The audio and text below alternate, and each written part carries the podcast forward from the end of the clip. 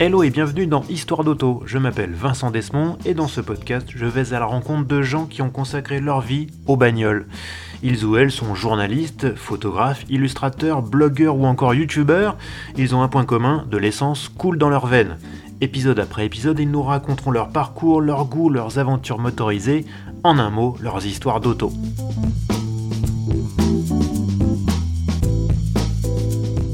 Sur le web, c'est comme à la Samaritaine. On trouve tout, du bon et du moins bon, du très sérieux et du foutraque, du boulot soigné et des vidéos réalisées à l'arrache. Mon invité, les trucs à l'arrache, c'est pas son genre. Il préfère la qualité à la quantité. Quand certains youtubeurs staccanovistes postent 3 vidéos par semaine, lui en sort une tous les 36 du mois. Mais attention, biberonné à l'esprit Top Gear, il soigne le fond et la forme, joue sur l'humour et ne lésine jamais sur les moyens. Un bourreau de travail donc, mais avant tout un passionné. Mon invité, c'est Samuel Robé de la chaîne YouTube Bagnole Bagnole. Eh ben salut Samuel. Salut Vincent. Merci de me recevoir. Merci toi de me recevoir. C'est cool de pouvoir parler un peu de l'émission et puis c'est trop bien. Merci beaucoup. Et c'est alors c'est marrant, on en parlait un petit peu en off, mais euh, il y a toujours une, la rencontre avec une chaîne YouTube, c'est toujours une vidéo et, et on s'en souvient toujours. Et celle dont je me souviens quand j'ai découvert ta chaîne, c'était celle que tu avais fait avec Sylvain, avec la vieille Micra dans le champ et la, et la Vierge Marie qui chante. Si jamais vous la retrouver, alors je sais même pas si on peut la retrouver, je l'ai cherchée. Ouais, si, elle, est, elle, est, sur Drive Drive encore. Ouais, elle est, bon, alors je mettrai un lien dans la description du podcast. Euh, elle, elle, est excellente. Euh, je trouve qu'en plus vous formez un duo euh, très drôle. Et, et c'est là que je me suis dit, ah bah dis donc, ils ont, ils ont trouvé un truc. Ils, voilà, il y avait cet esprit un peu de Top Gear qui était là déjà, mais avec des petits moyens, bah, forcément. Mais, mais je me suis dit, ah, ceux-là, faut que je les suive. Bon, malheureusement, comme je disais dans l'intro, t'es du genre à faire une vidéo tous les 36 du mois. Donc, forcément, elles sont très attendues à chaque fois. Euh, mais bon, on va y revenir à ta chaîne YouTube. Moi, d'abord, j'aimerais bien qu'on qu qu parle un peu de ton parcours. On l'a compris, tu es passionné de bagnole Un petit peu. De un petit peu tu es ouais. passionné, passionné de bagnole, bagnole Je suis passionné, passionné, ouais. ouais, ouais. Alors, com comment, comment est, est, apparue cette passion? C'est depuis le plus tendre enfance? C'est ça. C'est ça, ouais, c'est totalement, c'est un truc d'enfance, c'est, c'est, c'est, bon, bon là, là, là, si tu peux rajouter des violons après au montage, ça sera parfait. C'était forcément, moi j'ai jamais été trop proche de mon père, et puis c'était un peu le seul truc qu'on partageait, tu vois, les voitures. Donc tout de suite, bah, tu te mets à regarder ça petit. Moi, j'ai fait du karting aussi. Quand mon père avait encore un petit peu de sous, il m'emmenait au karting. Ouais. Bon, après, on n'avait plus de sous, donc on n'allait plus au karting. Les violons, encore. encore les violons. Je, hein. je, vais, le faire, important, je vais le faire. Très important, les violons. Et puis, bah, cette passion, elle m'a jamais vraiment quitté. Même si je suis très vite devenu un citadin qui vit à Paris. Euh, ouais. Donc, à Paris, moi, ah, c'est compliqué. Dans hein. tous mes amis, je suis le seul qui aime ou qui parle de voiture, ou qui a juste le permis, juste dans mes amis, quoi. Donc euh, c'est une autre comme, philosophie. C'est comme ce dire. même avec le mec qui est tout seul dans un coin de la, de la, de la salle pendant une fête. C'est totalement ça, quoi. C'est le voilà, seul à aimer la bagnole, quoi. Donc moi, ça fait toujours beaucoup euh, plaisir, tu vois, de, bah, de pouvoir. C'est pour ça que Bagnole Bagnole aussi est né à la base. C'est tous mes amis qui aiment l'automobile et qui connaissent pas ça. C'est de pouvoir leur montrer ce que c'est l'automobile, mais d'une manière qui les intéresse. Donc forcément avec un beau paquet cadeau qui est un peu le, le, la forme, et en essayant maintenant de rajouter un peu plus de fond que les épisodes dont, on, dont tu parlais, tu vois, il y a 5 ans, qui étaient un peu plus des prétextes à gags mmh, autour mmh, de l'automobile, alors que maintenant on préfère faire une émission automobile avec des gags dedans. Et Trouver un pas angle la même... et... Voilà, c'est ça, et puis essayer de raconter des, des, des, histoires, de, des histoires de créateurs, de designers, d'ouvriers, de marques, c'est hyper important. Moi, je trouve ça beaucoup plus euh, du coup stimulant. Ça parle un peu plus de bagnole aujourd'hui, on va dire qu'avant. Ouais, ouais. Avant, c'était un petit peu plus léger. Est-ce que, est-ce qu'à un moment, l'idée t'a traversé l'esprit quand, tu as grandi de, de faire, d'en faire un métier de la bagnole ou pas du tout? Jamais. Jamais. C'est-à-dire que moi, depuis que je suis gamin, j'ai envie de faire de la télé. Ça, c'était mon. Petit, je me disais, il y a les bouchers, il y a les plombiers, il y a les infirmiers et il y a les animateurs télé. C'est normal. Enfin, c'est bah, un métier. C'est hein. logique. C'est un métier comme un, un métier. Autre. Mais si tu veux, c'est quand tu arrives à 15 ans et que tu as ton conseiller principal d'éducation qui te donne une feuille à 4 en te disant quel CAP ou BEP tu veux faire de ta vie, tu vois, puis t'es là, tu dois décider maintenant hein, parce que c'est pas, pas demain. Et tu te dis, ok, là, il est en train de me demander ce que je vais faire ces 20 prochaines années en fait. Il n'y a pas de CAP dans un bureau télé, quoi. Et puis il n'y a pas ça, quoi, tu vois. Donc euh, si, si, si à un moment t'es pas dans un milieu ou qu'en tout cas t'as pas un dossier béton, Mmh, mmh. bah tu peux pas rejoindre en tout cas des écoles publiques. Et puis les écoles privées, c'est une fortune, c'est du 6 à 8 000 euros l'année, tu vois, et ça peut partir même beaucoup plus haut. Donc c'est vrai que ça a toujours été mon envie de faire de la télé.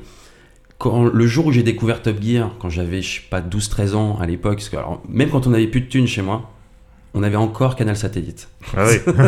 Il y a une priorité, tu vois, quand même, au niveau de mon père, qui est très très bonne. Et puis voilà, et puis moi je me souviens de mon père qui a regardé Clarkson euh, tester une vieille Rolls-Royce, euh, euh, t'expliquer, te dire bah voilà pourquoi vous achetez une, une Toyota Corolla? Pour le même prix d'occasion, vous pouvez avoir une vieille Rolls-Royce et puis, et puis il dit regardez c'est génial, la moquette elle est épaisse et puis quand vous avez une Rolls-Royce vous faites des trucs de, de gens qui ont une Rolls-Royce et puis il arrive à l'inauguration d'une piscine municipale d'un village en Angleterre et puis là il fout la Rolls-Royce directement dans la piscine. et moi si tu veux j'ai 12 ans, je vois mon père horrifié me dire mais c'est quoi c'est débile et moi je me vois mais mort de rire, je me dis c'est qui ces génies? Tu vois et c'est mais finalement en fait on regardait ensemble Ouais. on continue de regarder ensemble ce truc, tu vois. Et bah, le jour où j'ai compris que. Parce qu'il faut, il faut remettre les choses dans, dans- dans le contexte. Moi, je suis un passionné d'automobile et je suis un passionné de télévision. En 2004, en France, on avait Automoto, qui Ouais. parlait pas de moto. On avait Turbo, qui est dans la forme éditoriale quasiment la même qu'aujourd'hui. Et en Angleterre, ils avaient Top Gear UK.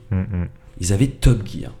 Ils avaient même Fifth Gear, qui était une émission sur Channel 4, je crois, à l'époque, qui était déjà une très bonne émission, mais qui malheureusement a souffert d'être en concurrence avec Top Gear. Et nous, on avait Turbo et Automoto. Moi, ça me, ça me fend le cœur, Mhm. même si Mhm. j'ai une- une- un profond amour, tu vois, pour Top Gear, pour, pour, pour, Turbo et Automoto. Mais il y a un gap, il y a un level, il y a une autre façon de raconter les histoires. Et Ouais, c'est pas du ça. tout les mêmes flux. hein. Turbo, ils font forcément, je crois, 40 émissions euh, originales par an. Mm. Top Gear, c'était 10 émissions originales par an, donc c'est pas les mêmes logiques de production, c'est pas les mêmes budgets, c'est pas, ça n'a rien à voir. Mais si tu veux Top Gear, qui était une émission qui à la belle époque était regardée par 350 millions de téléspectateurs, Mhm. Top Gear, c'est pas juste, c'est une institution, Ouais. c'est la licence la plus vendue et regardée comme telle. Mm, mm. Hors réadaptation, parce que par exemple, Danse avec les stars, euh, toute réadaptation, ou American Idol, ou... là, Top Gear UK, c'était 350 millions de téléspectateurs en cumulé Mhm. sur des saisons. C'est- c'est incroyable. C'est des scores de Super Bowl. C'est des scores de Super Bowl. Et on est passé à côté en France de ça jusqu'à très tard. Et t'avais que Discovery Channel qui diffusait ça justement sur Canal Satellite. Donc gloire, euh, gloire au groupe Canal Plus de l'époque qui, qui avait fait des très bons choix de, de, de chaînes. Et c'est vrai que quand, quand à l'époque tu te rends compte que ces gens-là arrivent à faire rire avec l'automobile, arrivent à divertir avec l'automobile, arrivent à te, à, te, à te foutre les poils avec du beau montage, avec des trucs. Moi je regarde encore des épisodes qui ont été produits en Bien sûr. 2006 de Ouais. Top Gear Ouais. UK Ouais. c'est tellement beau, c'est encore actuel, c'est encore bien Mm. rythmé, Mm. c'est c'est voilà, enfin c'est encore une leçon, c'est une claque. Je- J'en ai j'en ai la chair de poule. Enfin, tu vois, je veux dire, j'en ai la chair de poule en t'en parlant. Top Gear, c'est un truc qui est vraiment, euh, c'est ancré, tu vois. Et puis moi, j'ai un profond amour pour les Anglais en plus, donc c'est c'est pouvoir le faire aujourd'hui quelque chose qui, moi, quand on me dit dans les commentaires euh, que que euh, on est le Top Gear français, ça me ça me touche. Bah oui, Tu vois, ça me touche que les gens beau me disent pas, vous avez voulu copier Top Gear, mais plutôt que me disent, ah bah vous êtes dans, dans, la, dans la lignée de, de ça. Et puis c'est vrai, quand, quand j'ai rencontré, tu vois, à l'époque, Clarkson Damon Aimé, justement grâce à Bagnole Bagnole, je, moi j'y croyais pas, tu vois, je, je me disais, ah ouais, putain, même eux ils ont saisi, tu vois, que, que, que c'est un vrai, euh, c'est au-delà de l'hommage, tu vois, c'est une continuité même un peu de leur œuvre et de, de, de ce qu'ils ont pu faire, quoi. Mais c'est cool si ça se sent un petit peu, quoi. Ça fait très plaisir. Bon, tout ça c'est très bien, Top Gear, regarder à la télé, Canal 7 et tout, mais tes études n'ont rien eu à voir. Rien eu à quoi voir. comme études Alors, mon père voulait que j'ai un diplôme. Moi, j'avais pas. Passe ton bac d'abord. Voilà, passe ton bac d'abord. Alors lui, bon, il s'en foutait. Alors j'ai essayé de faire de l'hôtellerie-restauration, j'ai arrêté. J'ai essayé de faire de la coiffure, j'ai arrêté. Coiffure. Je te jure, je sais pas Je, pourquoi. je- je ris hein, parce que je vois ta coiffure aujourd'hui et effectivement tu sais c'était pas la bonne voie. hein. Mais tout le monde se fout de ma gueule sur ma coiffure parce que depuis j'ai la phobie des coiffeurs. je te jure c'est vrai, j'essaie de me couper les cheveux tout seul à chaque fois. J'ai la phobie des coiffeurs parce que j'ai, j'ai failli être coiffeur et ça m'a, ça m'a dégoûté de, de, de, de- de ce métier qui est très dur. C'est très très dur coiffeur, on s'en Ouais. rend pas compte hein, en fait. Toujours debout, toujours, toujours un peu debout, penché. voilà, euh, et puis, et puis en fait ta, clientèle c'est toujours les, les mêmes c'est toujours les mêmes petits vieux qui se viennent vous faire couper de, de- de petits cheveux sur le haut du crâne et tout mais c'est très drôle mais c'est vrai que c'est un autre rythme c'est Ouais, autre chose ouais. c'est pas du tout ce que je voulais faire tu vois et c'est vrai quand je vois des, des interviews de Fabrice Lucchini à l'époque qui parle de son métier de coiffeur je dis ah bah oui mais je comprends j'aurais dû regarder en fait ces interviews directement et j'aurais pas perdu euh, quasiment un an de ma vie quoi donc euh, non non c'est vrai que ça a été compliqué de dire à mon père je fais des vidéos Mm. Moi, mon père il a su que je faisais des vidéos euh, en 2010 quand j'ai eu mon contrat chez 20 minutes et que je lui ai dit papa au fait ça fait 4 ans que je fais des vidéos. Je sais pas pourquoi ça a bien marché. Il y a des gens ils m'ont dit bah écoute pourquoi pas viens travailler chez nous et on te donne un CDI et quand je lui ai montré mon contrat même lui il y croyait pas. Tu vois, il a eu deux secondes de euh, attends, attends, c'est quoi l'enculade là? Qu'est-ce que c'est parce que toi t'es fort en Photoshop en tout ça là, tu peux tu peux faire n'importe quoi, je le sais, tu peux me manipuler. Tu vois, c'est chanter qu'il était pas en confiance. Et le bah moi tu vois là, du coup j'ai fait un BEP électrotechnique donc rien à voir, tu Mhm. vois. Euh, j'ai fait un petit peu d'alternance du coup euh, dans une entreprise en plus ça de BTP, donc voilà ma vie c'est est très loin de Top Gear là. Ah ouais, et puis ma vie c'était vraiment euh, le BTP et à l'époque les vidéos avec Cyprien et Norman, tu vois. Oui, Moi, à parce l'époque que d'ailleurs. du euh, coup, il faut préciser que tu as commencé à faire des vidéos sur Internet en 2006. ouais, j'ai commencé en 2006. Bah, C'était l'époque, la, la préhistoire de la vidéo sur Internet. On est Ah au, oui, au oui, niveau du Minitel. Ah oui, c'était vraiment, c'était, c'était bien. Là, là, on était au point zéro, qu'on était sur Dailymotion. On était des Dailymotionneurs, je sais même pas. On était comment? On était des podcasteurs à l'époque, c'est comme ça qu'on disait. Ouais. Mais c'est vrai que ce, ouais, ce, ce format, tu vois, dans la chambre ou, ou dans le bureau euh, où on, on enregistre des, des anecdotes de vie, des trucs comme ça, ouais, c'est Norman, ce qu'on faisait il y a, il y a en Ouais. 2006, en Ouais. 2007. Ouais, ouais, ouais, Cyprien avait déjà balancé ce concept depuis très Mhm, très longtemps. C'est- Cyprien, ça a toujours été le papa, hein, ça a été le patron de ce truc. euh. Mhm. Et c'est vrai qu'à l'époque, tu vois, moi quand j'étais en BEP, euh, moi j'ai mis beaucoup de temps à, à l'avouer, tu vois. Là, là je t'en parle sans. À l'époque, moi j'avais honte de ça. Moi à l'époque, Cyprien, je lui disais pas que j'étais en BEP, tu vois. C'était. Je lui disais, non, Ah ouais. non, euh, ouais, ouais, ouais, je bosse sur Paris, ouais, je fais des trucs et tout. euh, ouais. Parce que la, la honte, quoi. Tu vois, j'avais ma double vie. C'est-à-dire que même ma copine à l'époque, euh, un jour, elle a appris par hasard, tu vois. Elle a appris, elle m'a dit, mais en fait, c'est quoi ta vie? Je fais, bah, je suis en BEP. Voilà. Et tu vois, parce que c'est. T'avais pas osé lui dire. Ah ouais, ah mais à personne. J'avais honte quoi parce que fou, ça. euh, ouais les bah tu sais les filiales pro, moi ça j'étais en ZEP donc euh, dire t'arrives en ZEP à la rentrée et quand et je me rappelle de mon premier jour de rentrée. Euh, mon premier jour de BEP où je, je te jure j'ai pleuré, je me suis posé dans, Wow. dans ce stade à moitié décrépit avec, je me suis dit oh là là les odeurs de cantine, les, les- tout le monde déprimé, tout le monde euh, s'est lâché un peu dans, dans ce- c'était c'était c'était c'était c'était Zombieland, enfin c'était vraiment on nous lâche en fait. La voie de garage, quoi. Ouais, ouais, on en a rien à foutre. C'est ouais, asseyez-vous là, et puis si vous êtes pas là, on s'en bat les couilles, mon grand, qu'est-ce que je te dis, quoi. Oh. Donc c'était un peu triste. Et mon dernier jour, enfin, mon, mon, mon- c'est ça, mon dernier jour de, de, de BEP, mais en fait, qui était mon premier jour normalement de bac, de Mhm. bac pro, où j'avais déjà mon contrat chez 20 minutes qui était signé, où je savais que le lundi je partais chez 20 minutes, et où j'étais à ma journée, tu sais, la première journée où ils te font visiter le lycée, j'étais là en mode, moi je m'en vais, tout va bien. moi je suis. Donc c'est. Voilà, c'était ma petite revanche euh, de, de, de l'époque, mais en vrai, j'aurais, j'aurais, j'aurais pense, de toute façon, dû être beaucoup plus sincère, parce que ça ne sert à rien, tu vois, il faut dire aux gens, au contraire, je pense que les gens m'auraient plus aidé Mm. si je leur avais dit que je suis dans un truc qui, qui ne me convient pas, Bien sûr, ouais. plutôt que de me dire que si je leur dis que je suis dans un truc comme ça, ils vont se dire, ah, c'est quoi ce plouc, ou je sais pas, c'est quoi ce mec de Melun, là, parce que je suis un mec de Melun, tu vois, donc, Y a pas de mal. y a pas de mal, y a pas de mal, bien sûr. Moi, j'étais un mec de Noisy-le-Grand. Ah bah euh, voilà, bah voilà, bah là c'est- on se parle un c'est petit peu. comparable. C'est- c'est- voilà, c'est on est un petit peu le, le Nord-Pas-de-Calais de la- de l'Île-de-France, quoi. Tu vois, bon, c'est c'est comme ça. On est, on est, on est la Belgique de Paris, quoi. Nos, nos salutations à tous nos amis du Nord-Pas-de-Calais et de Du Belgique. Nord-Pas-de-Calais et de voilà, évidemment. Non, non, mais ouais, ouais, c'est donc donc ça a été, si tu veux, le, le ça a été compliqué d'avoir tout ce parcours-là, alors qu'aujourd'hui, bah, je, je trouve que ça me ça ça m'a forgé en fait, tu Mmh, vois, parce que ça mmh. me rend très bricoleur sur les tournages, Mmh. donc ça me permet de- bagnole bagnole, je fais tout tout seul, Mmh. tu vois, et, il faut des gens pour conduire les voitures, il faut des gens juste pour appuyer sur rec quand je fais les plateaux, tu vois, où je suis à côté des voitures, mais c'est tout. Le reste, euh, bah, je filme, je monte, euh, j'écris, euh, j'anime, donc c'est en fait avoir ce petit parcours professionnel un peu atypique et puis ensuite raccrocher l'audiovisuel, bah, ça m'a rendu un peu plus euh, couteau suisse. Donc Mhm. pour un truc comme bagnole bagnole, bah, c'est parfait en fait. Mhm. C'était c'était le destin. Tu vois, c'est vraiment c'est Slumdog millionnaire. Tu vois ce truc. je pense vraiment.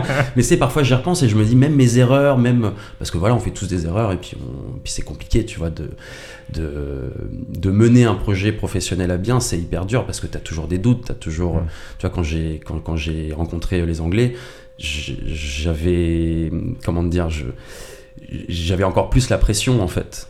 Tu vois, euh, que- qu'autre chose. J'étais pas en train de me dire, ah génial, ils croient en moi. J'étais en train de me dire, oh putain de merde, non, mais maintenant ils veulent que je fasse des vidéos. Non, mais c'est n'importe quoi, tu vois. On va y revenir, on va y Ouais, revenir. ouais, tu vas trop vite là, tu vas trop vite. Raconte-nous plutôt, parce que là, euh, on est, on est, on est trop, beaucoup trop avancé. Raconte-nous un peu quel genre de vidéo tu faisais en 2006. En 2006, c'était vraiment podcast dans ma chambre euh, et je vais parler de l'amour, du métro, des grèves, des profs. euh, voilà, les trucs que les. Ce qu'on appellerait un vlog aujourd'hui, Ouais, quoi. un- oui, c'est ça, un vlog. ouais, c'est ça. ouais. Slash billet d'humeur. Ouais, c'est ça, c'est ça, avec des petites blagues, des petits cuts, des petits jump cuts, euh, des petits, euh, des petits mots, enfin c'est des mots écrits en énorme sur l'écran et puis Ouais, voilà vraiment du podcast comme euh, comme comme ça se fait encore aujourd'hui. Enfin, Ouais, ce qu'on appelait podcast, mais c'était à tort parce que on, on est- on était cons. Mais le, le- voilà le, le format un peu vlog effectivement qu'il y a aujourd'hui, c'était ça. Ça et puis après je suis apparu aussi dans quelques petites vidéos à la con, mais j'ai jamais, j'ai jamais été bon acteur, j'ai jamais été très bon auteur, c'est terrible, et je suis pas non plus un très bon réal, tu vois. En tout cas, surtout pas à l'époque, ça c'était sûr, quoi. Je, je n'avais aucune connaissance, même en montage et tout. Donc c'était quand même très moyen. Tu vois, toutes ces vidéos, moi je les ai mis en privé parce que vraiment c'est. Non, je crois que je les ai supprimées même. Je crois qu'un jour, un, un soir de. Un soir de déprime, tu t'es dit, faut que, faut que Je que j'efface j'ai laissé la première, j'ai laissé la toute première de 2006, de novembre 2006, je crois, parce que je me souviens encore. Ah, faut que tu me donnes le lien. Ah putain, elle est horrible. Faut que tu me donnes le lien. Elle hein. est atroce. elle est atroce. Ah là là là Non, mais ça permettra de mesurer le chemin parcouru. Oui. C'est ça qu'il faut voir. Oui, oui, c'est clair, c'est clair. Bah déjà, il y a le rewind qui est encore en ligne, donc euh, ça. Alors, justement, le rewind, on y vient. Ah. Donc, euh, tu faisais partie des, des pionniers de la vidéo euh, ouais, alors sur le web plus, c'est français. plus Cyprien et Norman hein, qui faisaient partie des pionniers, moi je faisais des petites Ouais, vidéos à côté. Ouais, ouais, mais disons que tu as été je inspiré faisais par partie des premiers, j'étais là quand il y avait de la lumière. T'as fait partie de ce petit club là quand même, et donc tu étais, tu étais, tu as sympathisé avec Cyprien, et, et justement lui l'époque il travaillait sur ce rewind, il se dit est-ce que tu veux me remplacer, moi je passe à autre chose. C'est ça, c'est que lui en fait il partait de chez 20 minutes, il, il- il savait qu'il allait avoir des gens qui allaient candidater pour le rewind. Et le il- rewind faut peut-être préciser un peu donc, ce que donc c'est. le rewind en fait c'était une chronique qu'avait créé Cyprien pour le journal 20minutes.fr qui était une petite chronique d'actu insolite, c'était un peu pour les gens qui ont la référence une espèce de what the cut euh, un peu plus un peu plus court bien- avant l'heure. C'était un genre voilà de zapping new web. Quoi. un petit zapping du web animé par lui, euh, avec lui, voilà, qui, qui réagit dessus, qui, qui raconte des petites blagues. C'était très bien fait parce que bah, voilà, Cyprien, il a, il a, moi, moi, depuis que je le connais, il je le trouve très très inspirant parce qu'il a une, une inventivité et puis il a une direction, il a une vision, il, il sait où il va. Donc, donc le rewind, c'était tout de suite très cadré. C'était tout de suite un programme établi avec un début, un milieu, une fin, des habillages. Donc moi, quand je l'ai repris, donc en, en juste sans, sans vraiment de CV en disant je vais vous présenter une vidéo. En fait, je suis arrivé chez 20 minutes en me disant ok, je vais, je vais pas l'avoir ce boulot. Je vais pas l'avoir, c'est sûr. Mhm. J'ai 19 ans, j'ai même pas le bac, j'ai même pas le bac, je, je, je sais pas écrire français, je, je vais pas l'avoir. Je me suis dit ok, je viens avec une vidéo. Je leur propose une vidéo qui était une espèce de petit rewind comme avait fait Cyprien, mais un peu différent. Ça s'appelait rien à spammer, un truc comme ça. Et puis ils me disent non non mais nous on veut faire un rewind. Et j'ai dit ok, il est 15 h Demain à 15 h vous avez un rewind que je vais vous envoyer que je vais tourner chez moi. Comme ça, ça va vous montrer que je peux faire un truc comme ça tous les jours, tout seul, puisque l'idée c'était que j'anime, je monte, euh, je, je fais tout tout seul. Il fallait que je sois 100% autonome. J'avais aucune aide, de- euh, comment dire là-dessus. Et j'ai proposé ma vidéo. Donc j'ai envoyé ma vidéo le lendemain à 12h30, tu vois, évidemment, pour faire le faillot. Et le lundi, ils m'ont appelé en me disant tu viens le lundi d'après quoi. Voilà. Et c'est comme ça que j'ai eu le job. Donc je suis arrivé pétrifié en ne sachant pas du tout où j'étais, entouré de collègues qui étaient qui étaient euh, j'avais Julien Méniel en collègue qui maintenant fait dans ton corps sur YouTube qui, qui est qui, est d'une culture euh, folle et puis de voilà, c'est quelqu'un d'ultra intelligent, j'avais Romain qui est maintenant aussi son cadreur dans l'émission pour ceux qui connaissent qui était un, un- un très très vraiment un pro du montage et puis qui avait une, musicalité dans le montage.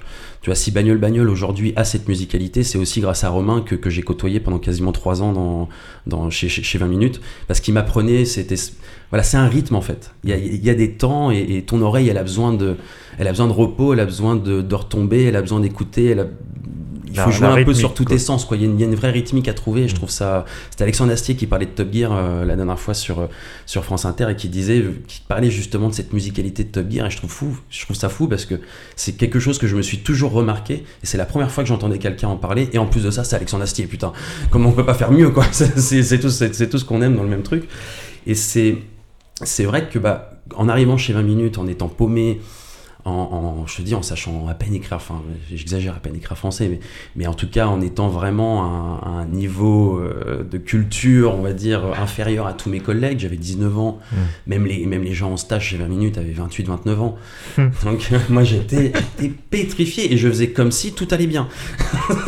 Ouais, pas facile à vivre hein, sur le plan Pas facile personnel. à vivre, quoi. Mm. Pas facile à vivre. Et puis c'est terrible, en fait. C'est- de l'ego. C'est l'ego, en fait, qui parle. C'est le. c'est ce qu'on apprend avec le temps à perdre, en fait. Je pense, euh, c'est l'ego. Et de, du coup, pas dire aux autres qu'on a peur et qu'on a besoin d'aide et tout. Je suis quand même resté 4 ans et demi. euh, et je suis parti un jour euh, un peu en me disant mais de toute façon c'était nul ce que tu fais c'est nul t'es pas bon euh, enfin t'as repris le truc après Cyprien t'as juste plombé le programme je quitte le rewind la personne qui reprend le rewind derrière c'était Cyrus North qui est aussi un youtubeur Ça a, duré Euh, quand même, t'as- ça a duré quand même 4 ans. hein. Ouais, si si t'avais été nul, t'aurais ça t'aurais pas tenu 4 ans. hein. Ouais, je- je- moi je me demande comment 20 minutes m'a patège. Je pense que c'était par gaieté de cœur. Ils ont dû se dire, ah, le pauvre, si on fait ça, il va finir SDF. Enfin, vraiment, je te Non, jure, mais je me disais des trucs je, comme je ça. pense qu'ils s'en fichent. hein, euh, de- Oui, oui, bien sûr. L'important, Ouais. c'est que ça marche. hein. Oui, bien sûr, ils font pas une association, ils font pas une association caritative.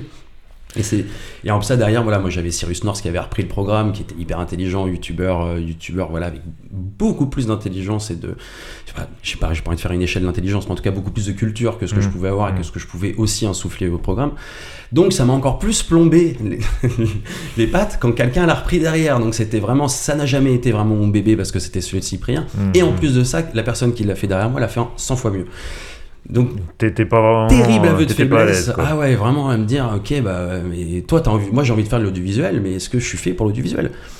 Et c'est vrai. Est-ce que c'est à ce moment-là que tu t'es mis un peu à faire du théâtre et du stand-up et Ouais, exactement, exactement. Ça, tu t'es dit si je suis pas bon à la vidéo, je vais essayer autre chose. Alors, j'avais, j'avais déjà fait un peu de stand-up en 2012, ouais. euh, et par pur plaisir, juste parce que c'est quand, tu viens du web et que t'écris des blagues et que tu sais jamais quand les gens rigolent, c'est, hyper frustrant.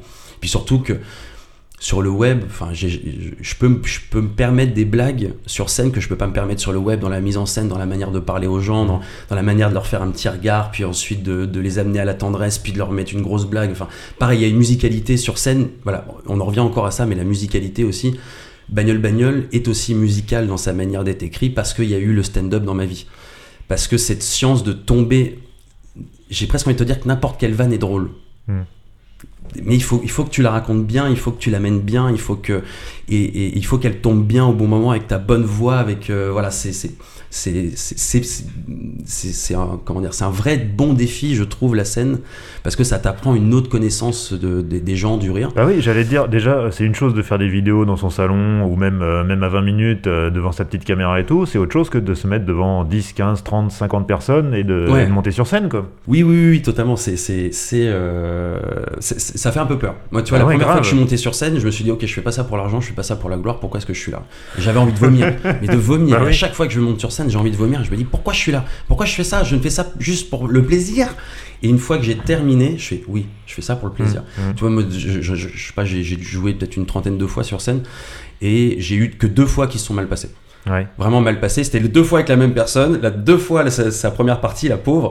Euh, voilà, il y a deux fois ça s'est mal passé. C'était pas le bon truc, tu vois. On a essayé une espèce de petit happening où je montais sur scène. Ah, qui veut faire ma première partie? Puis en fait, ça a pas eu tout marché, tu vois. Mm. Parce que justement, mon truc est très écrit et très. euh, voilà, c'est euh, c'est pas juste un recueil de blagues en plus, tu vois. C'est on essaye pareil aussi de raconter une histoire, tu vois. En stand-up, euh, c'est pas c'est plus du one man show en fait d'ailleurs ce que je fais que, que du stand-up où c'est vraiment de l'enchaînement de blagues. Mais bref, tout ça, si tu veux, la, la- la fin, la fin du rewind, commencer un peu à faire de la scène, essayer de se poser un peu d'autres questions et de se dire, bon, bah, je vais peut-être essayer de vivre un truc un peu différent ou un truc que j'aime vraiment.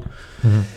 C'est ce qui m'a poussé à un moment, après plein de, plein de cheminements et de questions dans ma vie, tu vois, et de- au, au milieu de, tout, de tous les, les aléas de la vie, c'est ce qui m'a poussé à un moment à me dire, ah bah ouais, ça, ça serait quand même cool de faire exactement ce que je veux. Mmh. tu vois ce que j'aime. Et c'est un peu comme ça qu'est né Bagnole Bagnole. C'est un jour d'après-midi où on est en train de tourner d'autres sketchs pour autre chose qui ont rien à voir. On a réussi à motiver plein de bénévoles autour du projet parce qu'il y a du du décor à monter, on va avoir, euh, on avait besoin d'un drone, on avait besoin d'avoir des véhicules pour déplacer l'équipe, on avait besoin d'avoir un grand champ pour avoir de la place pour travailler.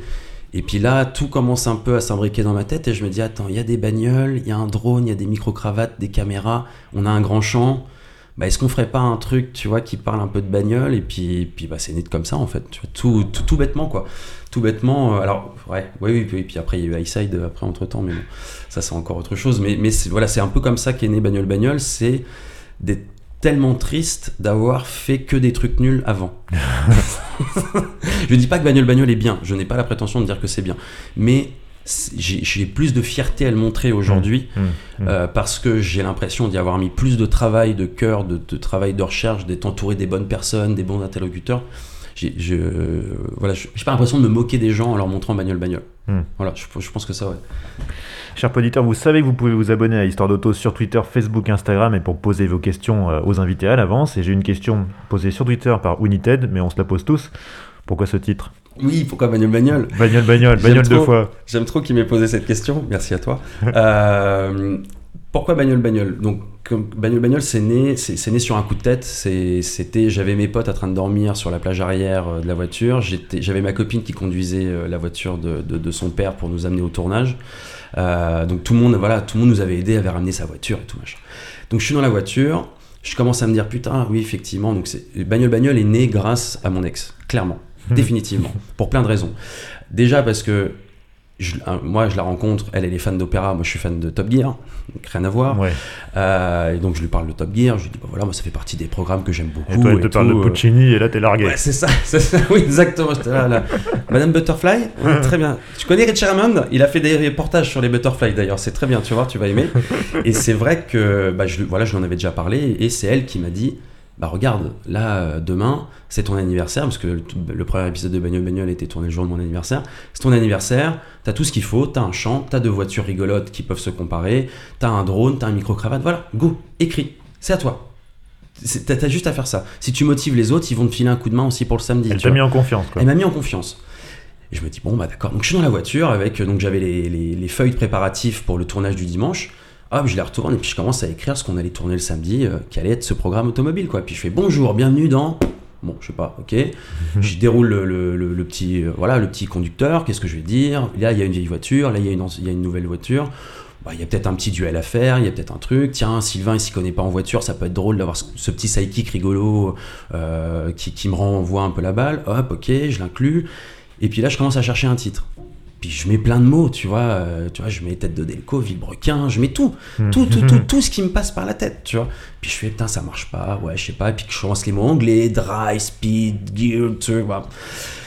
Et puis là, mon ex, encore, elle, que, que j'aime encore de tout mon cœur, hein, c'est- on est encore très très proches, hein, on, est, on, est, on, on s'aime beaucoup, qui adore écouter Nostalgie en voiture.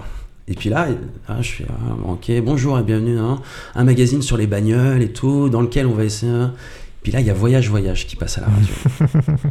Et là, je fais, Hum, bagnole, bagnole, bagnole.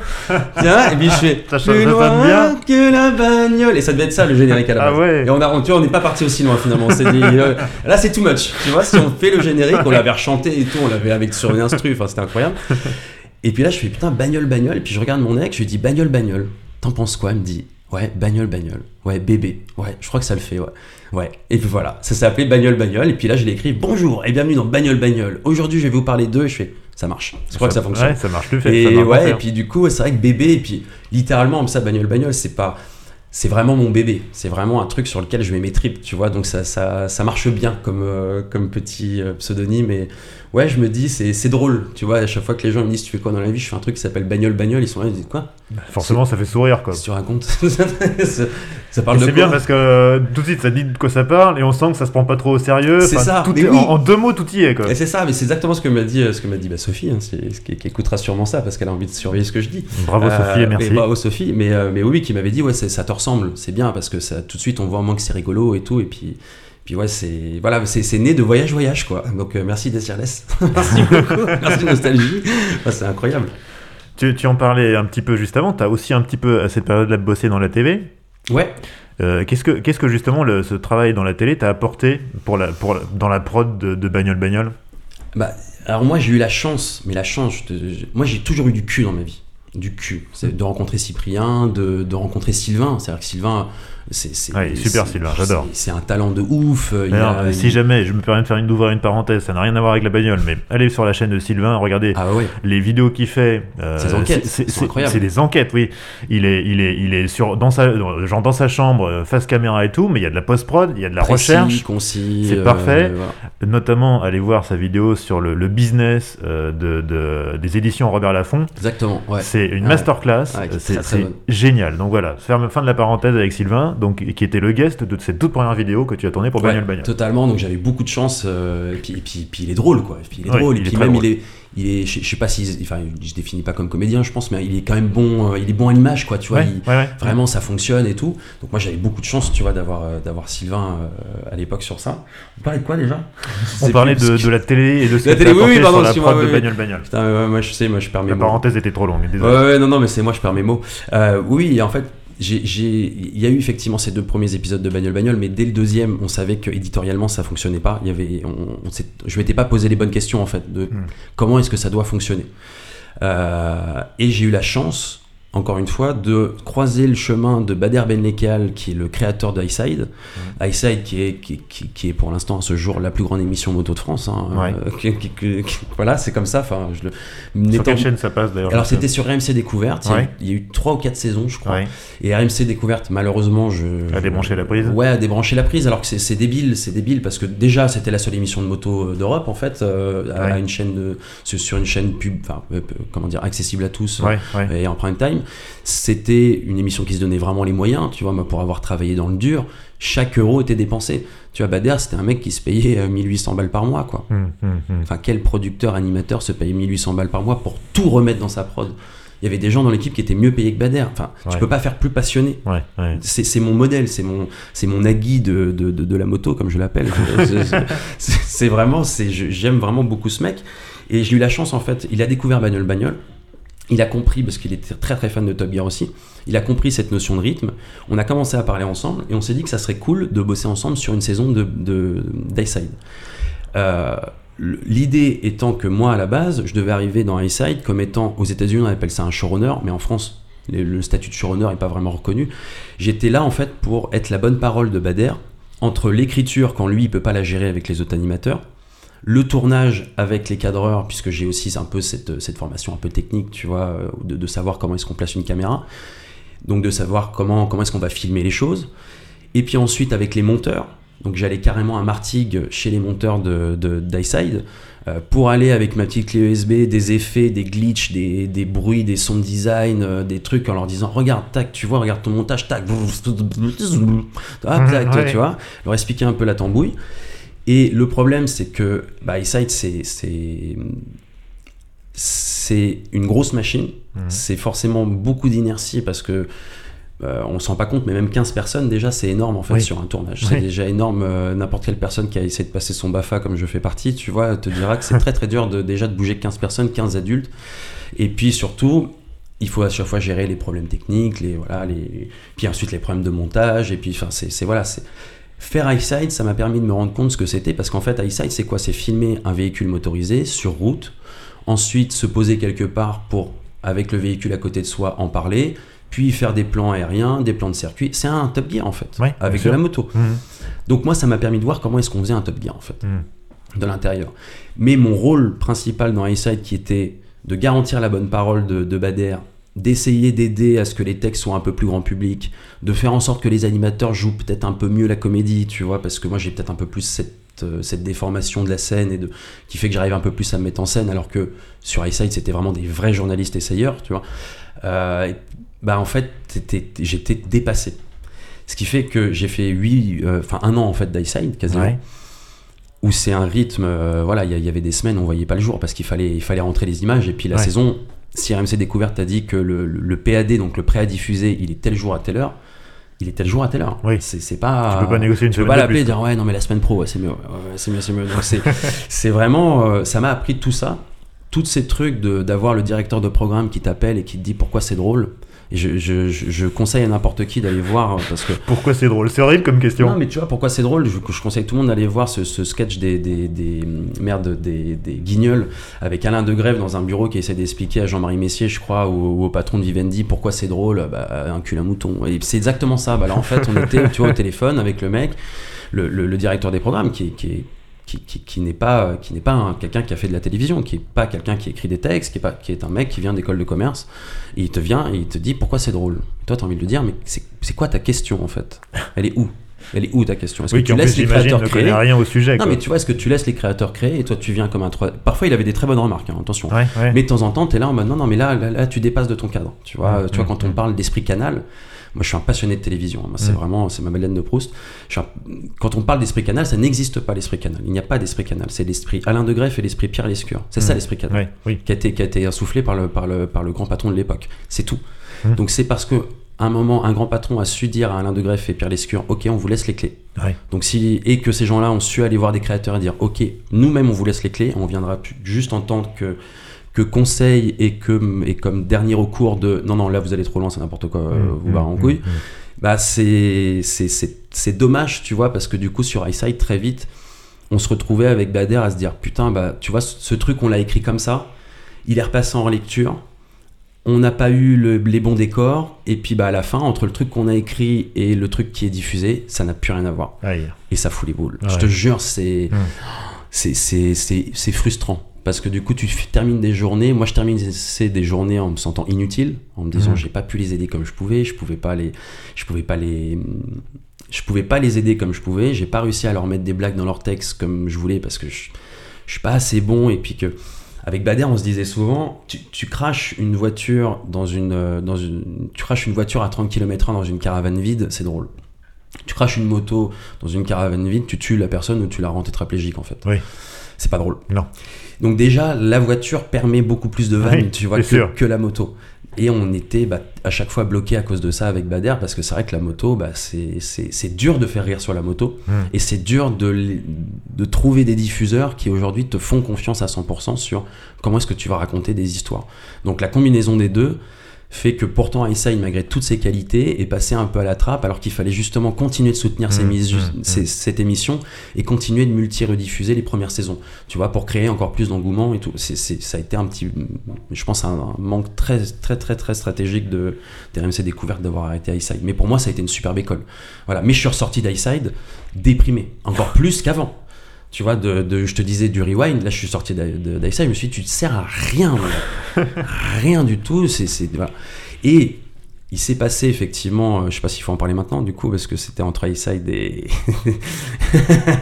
Vas-y, Est-ce vas-y. qu'on en parle maintenant Parce que du coup, donc, à la sortie du, du- du premier épisode et du deuxième épisode de, de Bagnole Bagnole, donc en 2006, euh, 2016, euh, pardon, je fais un petit bruit de bouche un peu, un peu dégoûtant.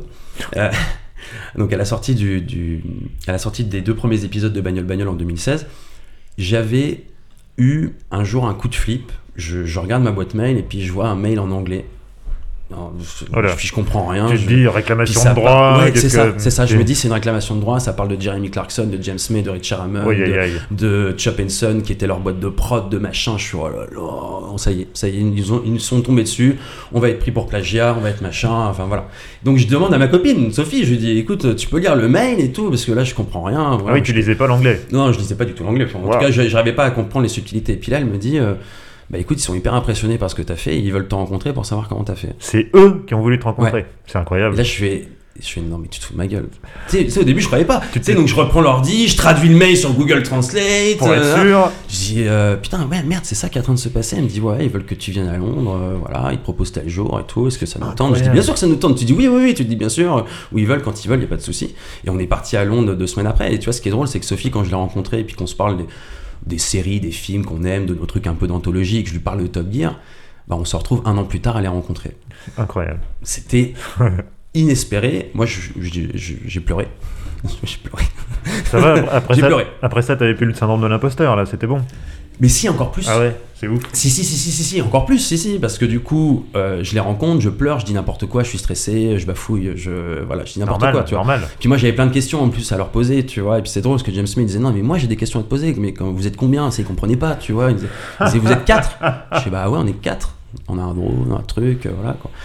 Et, et à la sortie, c'est vrai, de, de, de ces entretiens avec eux, et puis après, en ça, j'avais rencontré des gens de la prod à l'époque de The Grand Tour. Mhm. Euh, j'avais croisé leur producteur, Andy Woolman, tu vois, Mhm. moi, qui sont Mhm. un passionné de télé, ça veut dire quelque chose. Enfin, tu vois, ce qui manque aujourd'hui ouais. à Top Gear France, ce qui manque aujourd'hui à beaucoup d'émissions, c'est un producteur. Mhm. C'est hyper important, il faut un producteur. Il faut quelqu'un qui, qui arrive vraiment à poser sur, euh, sur la table les, les, les forces et les faiblesses, tu vois, de toute une équipe et, et qui arrive à toujours avoir l'âme du programme, tu vois, en tête. Mhm. C'est hyper important, quoi. Donc c'est c'est pour moi c'était euh, c'était inespéré. Jamais j'aurais pensé ce jour ce, samedi euh, 9 avril me dire ah ouais un jour je vais la rencontrer grâce à ça. Jamais. C'était inimaginable. Donc c'est et puis, voilà et puis d'avoir euh, d'avoir euh, voilà pouvoir euh, partager ça tu vois euh, enfin euh, leur poser des questions quoi leur leur demander leur euh, mais à la sortie de ça j'étais encore plus mal parce que du coup bah, quand James May dit allez maintenant il faut sortir des vidéos faut y aller ah ouais le 2 euh, là j'ai pas bien compris puis je lui explique je lui dis bah écoute le 2 on n'a pas pu le tourner euh, je l'ai pas du tout tutoyé enfin de toute façon on peut pas tutoyer en Non, anglais en mais- anglais, non. mais euh, tu vois, j'étais pas du tout aussi serein que ça. hein. J'étais là, Ah bah, because uh, you know the things uh, the, we make the video. Je vois très bien. Je te jure, j'étais vraiment pas bien. Et, et je, voilà, j'essaie de lui expliquer qu'on n'avait pas pu tourner la vidéo comme on voulait, donc on avait dû faire une fin un peu bâtarde, raccorder un peu euh, n'importe comment. Mais j'étais encore plus stressé. Je me disais, mais il faut, que je, sois à la hauteur, en fait. Et tu vois, moi, moi, je me compare pas du tout à YouTube. Mais c'est pas, euh, pas de l'ego. Hein. C'est, bagnole, bagnole, je, je me mets pas du tout en concurrence avec ce qui, se fait sur YouTube. Je me mets plus en concurrence avec ce qui se fait potentiellement sur un Drive to Survive, tu vois, dans cette manière de, de storyteller les histoires automobiles ou The Grand Tour qui reste encore la référence aujourd'hui. Tu- Quand tu vois les, les, les, les- magnétos, enfin les reportages qu'ils ont fait, par exemple sur l'histoire Audi versus euh, Lancia euh, Mm. en groupe B, Mm. elle est magnifique, elle est documentée, elle est incroyable. Enfin, c'est, il y a qui qui fait ça en fait aujourd'hui en automobile? Ça reste les patrons. Ou le spécial sur Senna qu'ils avaient fait Ouais. à la sortie du film, c'est qui était formidable. Tu- Qui a même tiré les larmes de Lewis Hamilton quand Euh, même. Totalement. Enfin, c'est, ça reste les patrons. C'est Mm. comme ça. Mm. On peut dire ce qu'on veut, on peut ne pas les aimer. C'est, ça reste. Ils sont à des années-lumière de tout ce qui se fait ailleurs. Mm. C'est, c'est leur, c'est leur charisme, c'est leur manière de raconter leurs histoires. Il y a, y a une vraie envie, quoi. Mais du coup, bah, de les rencontrer et puis de sentir ça, de sentir à quel point c'est en eux, c'est profond. Ils racontent des histoires automobiles parce qu'ils ont envie d'en raconter. Moi, je suis sorti de ça avec encore plus de stress. Derrière, j'enchaîne avec Highside. Je ressors d'Highside au bout d'un an en me disant, t'as servi à rien sur ce tournage je peux t'assurer que j'étais pas bien dans ma vie quoi. Ça a été euh, ça a été des gros euh, des gros moments où je me disais ça ne sert à rien quoi. Et c'est ma rencontre aujourd'hui avec FX qui est qui est le, le- le- qui est le producteur qui est mon associé mais qui est aussi un de mes meilleurs amis qui est donc euh, François Xavier qui est, qui est et le créateur des alpinistes. Donc c'est d'ailleurs pour ça qu'on a fait un épisode sur Mhm. Alpine euh, pour, pour, pour pour le retour de, de l'émission. Parce que c'était plus simple d'avoir une Alpine aussi euh, par, par les alpinistes Ouais. que, que de passer directement par le constructeur, ce qui oblige à un moment d'être en corrélation avec le constructeur. Tu vois, moi je veux pas parler avec les constructeurs, c'est Ouais. FX qui gère tout. Mm, mm. Tout. Voilà, je lui fais 100% confiance. Si un jour il y a un détournement de fonds, c'est lui. c'est forcément lui, mais C'est enregistré, Ah, c'est bon. Mais moi je parle, pas, je parle pas aux constructeurs. Tu vois, là on a, on a un épisode sur Mazda euh, qui arrive bientôt.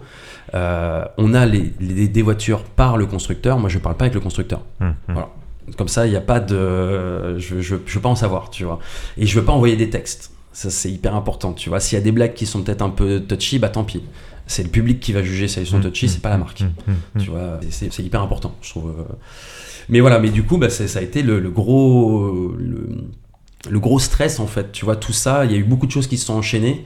Entre bah, je quitte 20 minutes, et puis finalement je pars dans autre chose, et puis Bagnole Bagnole me dépasse, et puis je rencontre euh, Clarkson Damon Deme, surtout James May, au final, c'est avec lui on avait énormément parlé. Derrière, je fais Highside, c'est un peu un rêve de gamin, parce que Highside, même si ça parle de moto, c'était génial. Et puis moi, ça m'a permis d'en apprendre un peu plus sur la moto. Mhm. Et du coup, à terme, un jour, de vouloir mettre de la moto dans Bagnole Bagnole, tu vois que Bagnole Bagnole ne soit pas qu'un programme bagnole, Ouais. justement. Du coup, ça doit être un moto-moto, comment tu vas faire? Ah bah, déjà, on veut faire un épisode spécial qui s'appellera. euh, euh, non, c'était. Euh, c'était quoi? C'était Bécane Bécane. Bécane, bécane, bah Bien oui, sûr, c'était un pote qui m'a dit ça, il m'a dit tu veux pas faire bécane bécane? Je fais bien sûr On veut faire charchar aussi quand on ira au Québec. ah ouais, non mais attends, on est, on est parti là. ouais. Et puis là, du coup, c'est vrai que là, là d'avoir trouvé FX, qui a, qui a su me prendre par la main et me dire ça va bien se passer, Ouais. t'inquiète. T'avais besoin de quelqu'un qui te tape sur l'épaule et besoin de quelqu'un qui me tape sur bon. l'épaule et puis qui comprenne. Tu vois, l'épisode Mhm. Alpine, c'est quasiment 7 jours de tournage. Et ben justement, voilà, c'était, c'est bien, tu me mènes des questions bah, sur un sais, plateau, c'est formidable. Parce que cette question-là, elle est récurrente chez les internautes euh, à qui j'ai annoncé, hey, je vais avoir euh, Samuel Robé de Bagnole Bagnole dans mon podcast, notamment Benoît et Martin, Martin qui apparemment euh, crève d'envie de travailler avec toi, mais bon, je voulais, Ah, je, avec plaisir. je vous mettrai en relation, il n'y a pas de problème.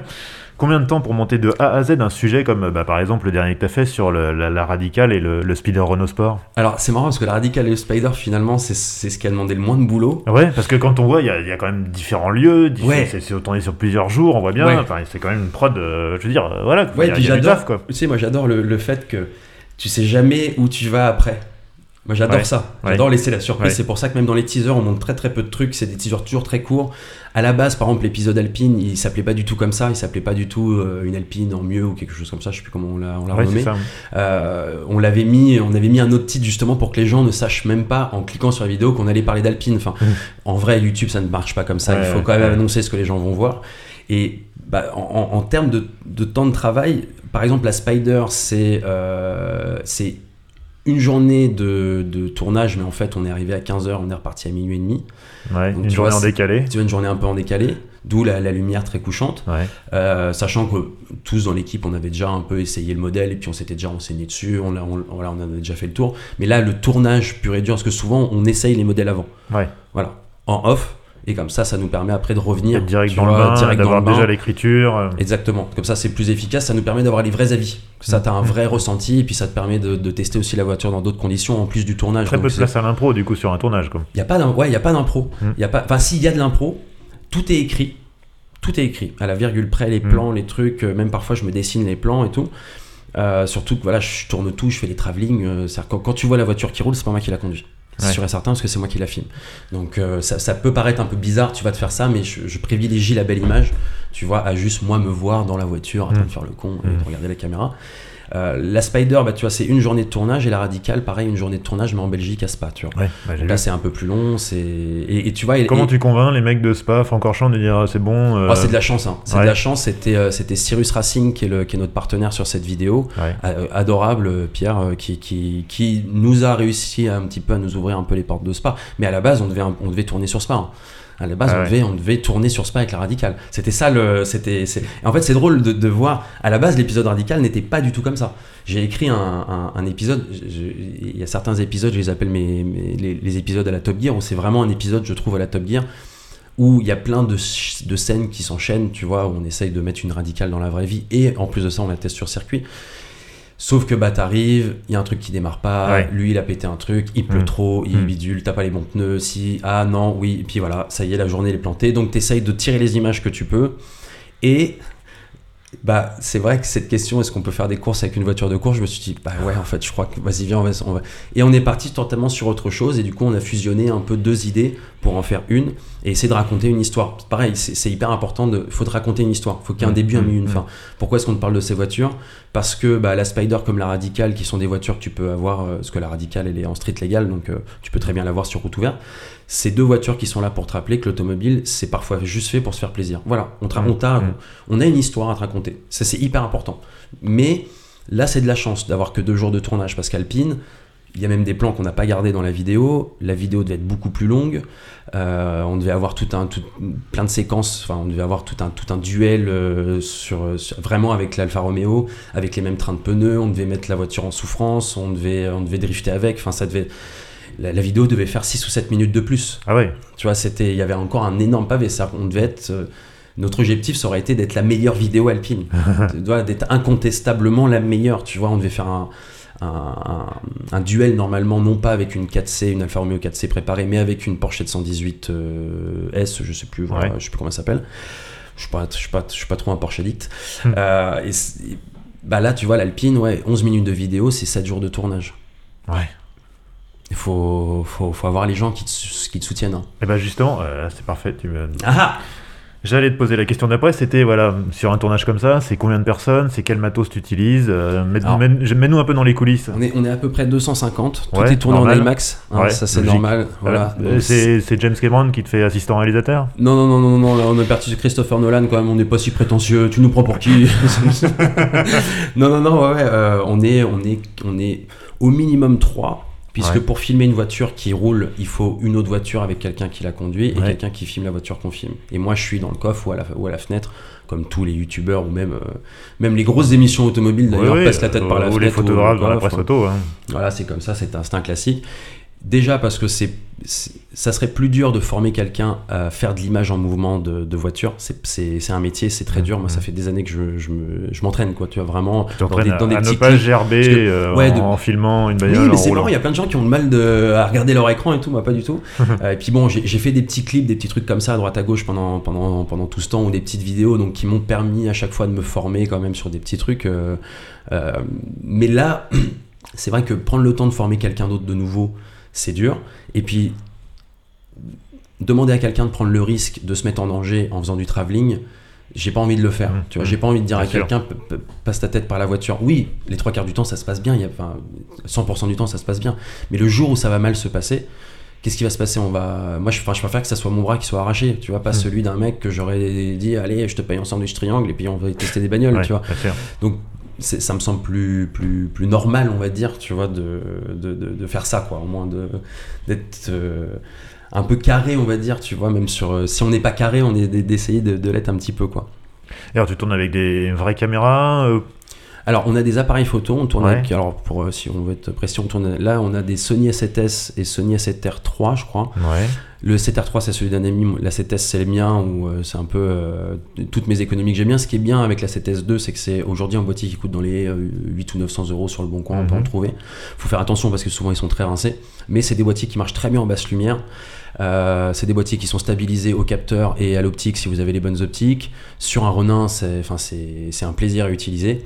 Euh, et c'est pas si coûteux que ça quoi. Euh, Maintenant même le, le Ronin, je crois que c'est le SE qu'on a là, le SC, il coûte 350 euros. Je l'ai acheté sur le bon coin à 150 Ouais. euros. Euh, attends 180 euros, je l'ai acheté sur le Mmh, bon coin. mmh. T'arrives à te faire un petit kit euh, vraiment sympa. Sans te ruiner, quoi. Euh, pour 1500 euros, tu peux te faire un petit truc où tu fais quand même de la. Enfin, tu vois, tu le vois un peu dans bagnole bagnole. On est aux limites du boîtier. Tout le temps, on est aux limites Mhm. du boîtier. Je, je peux pas aller beaucoup au-dessus. Puis de temps en temps, il y a des problèmes de gestion de couleur. Et puis moi, je suis pas étalonneur non plus. Donc Ouais, ouais. c'est vrai que c'est compliqué, quoi. Euh, et après, on a. Là, on est en train de changer un peu notre fusil d'épaule, mais on a des petits boîtiers son d'enregistrement. Mhm. Là, c'est, euh, c'est- je crois que c'est Tascam, ceux- ceux que j'ai achetés. Je me rappelle même plus. Et c'est des petits boîtiers, tu vois, qui t'évitent que le son sature. Ouais. Donc ça t'évite d'avoir un ingé son avec toi. Euh, Ouais. tu vois, c'est la, la technique aujourd'hui est tellement plus simple que ça te permet de. euh, J'ai besoin de quelqu'un derrière la caméra juste quand je tourne debout à côté de la voiture. J'ai besoin de quelqu'un Quand tu fais tes plateaux, checker.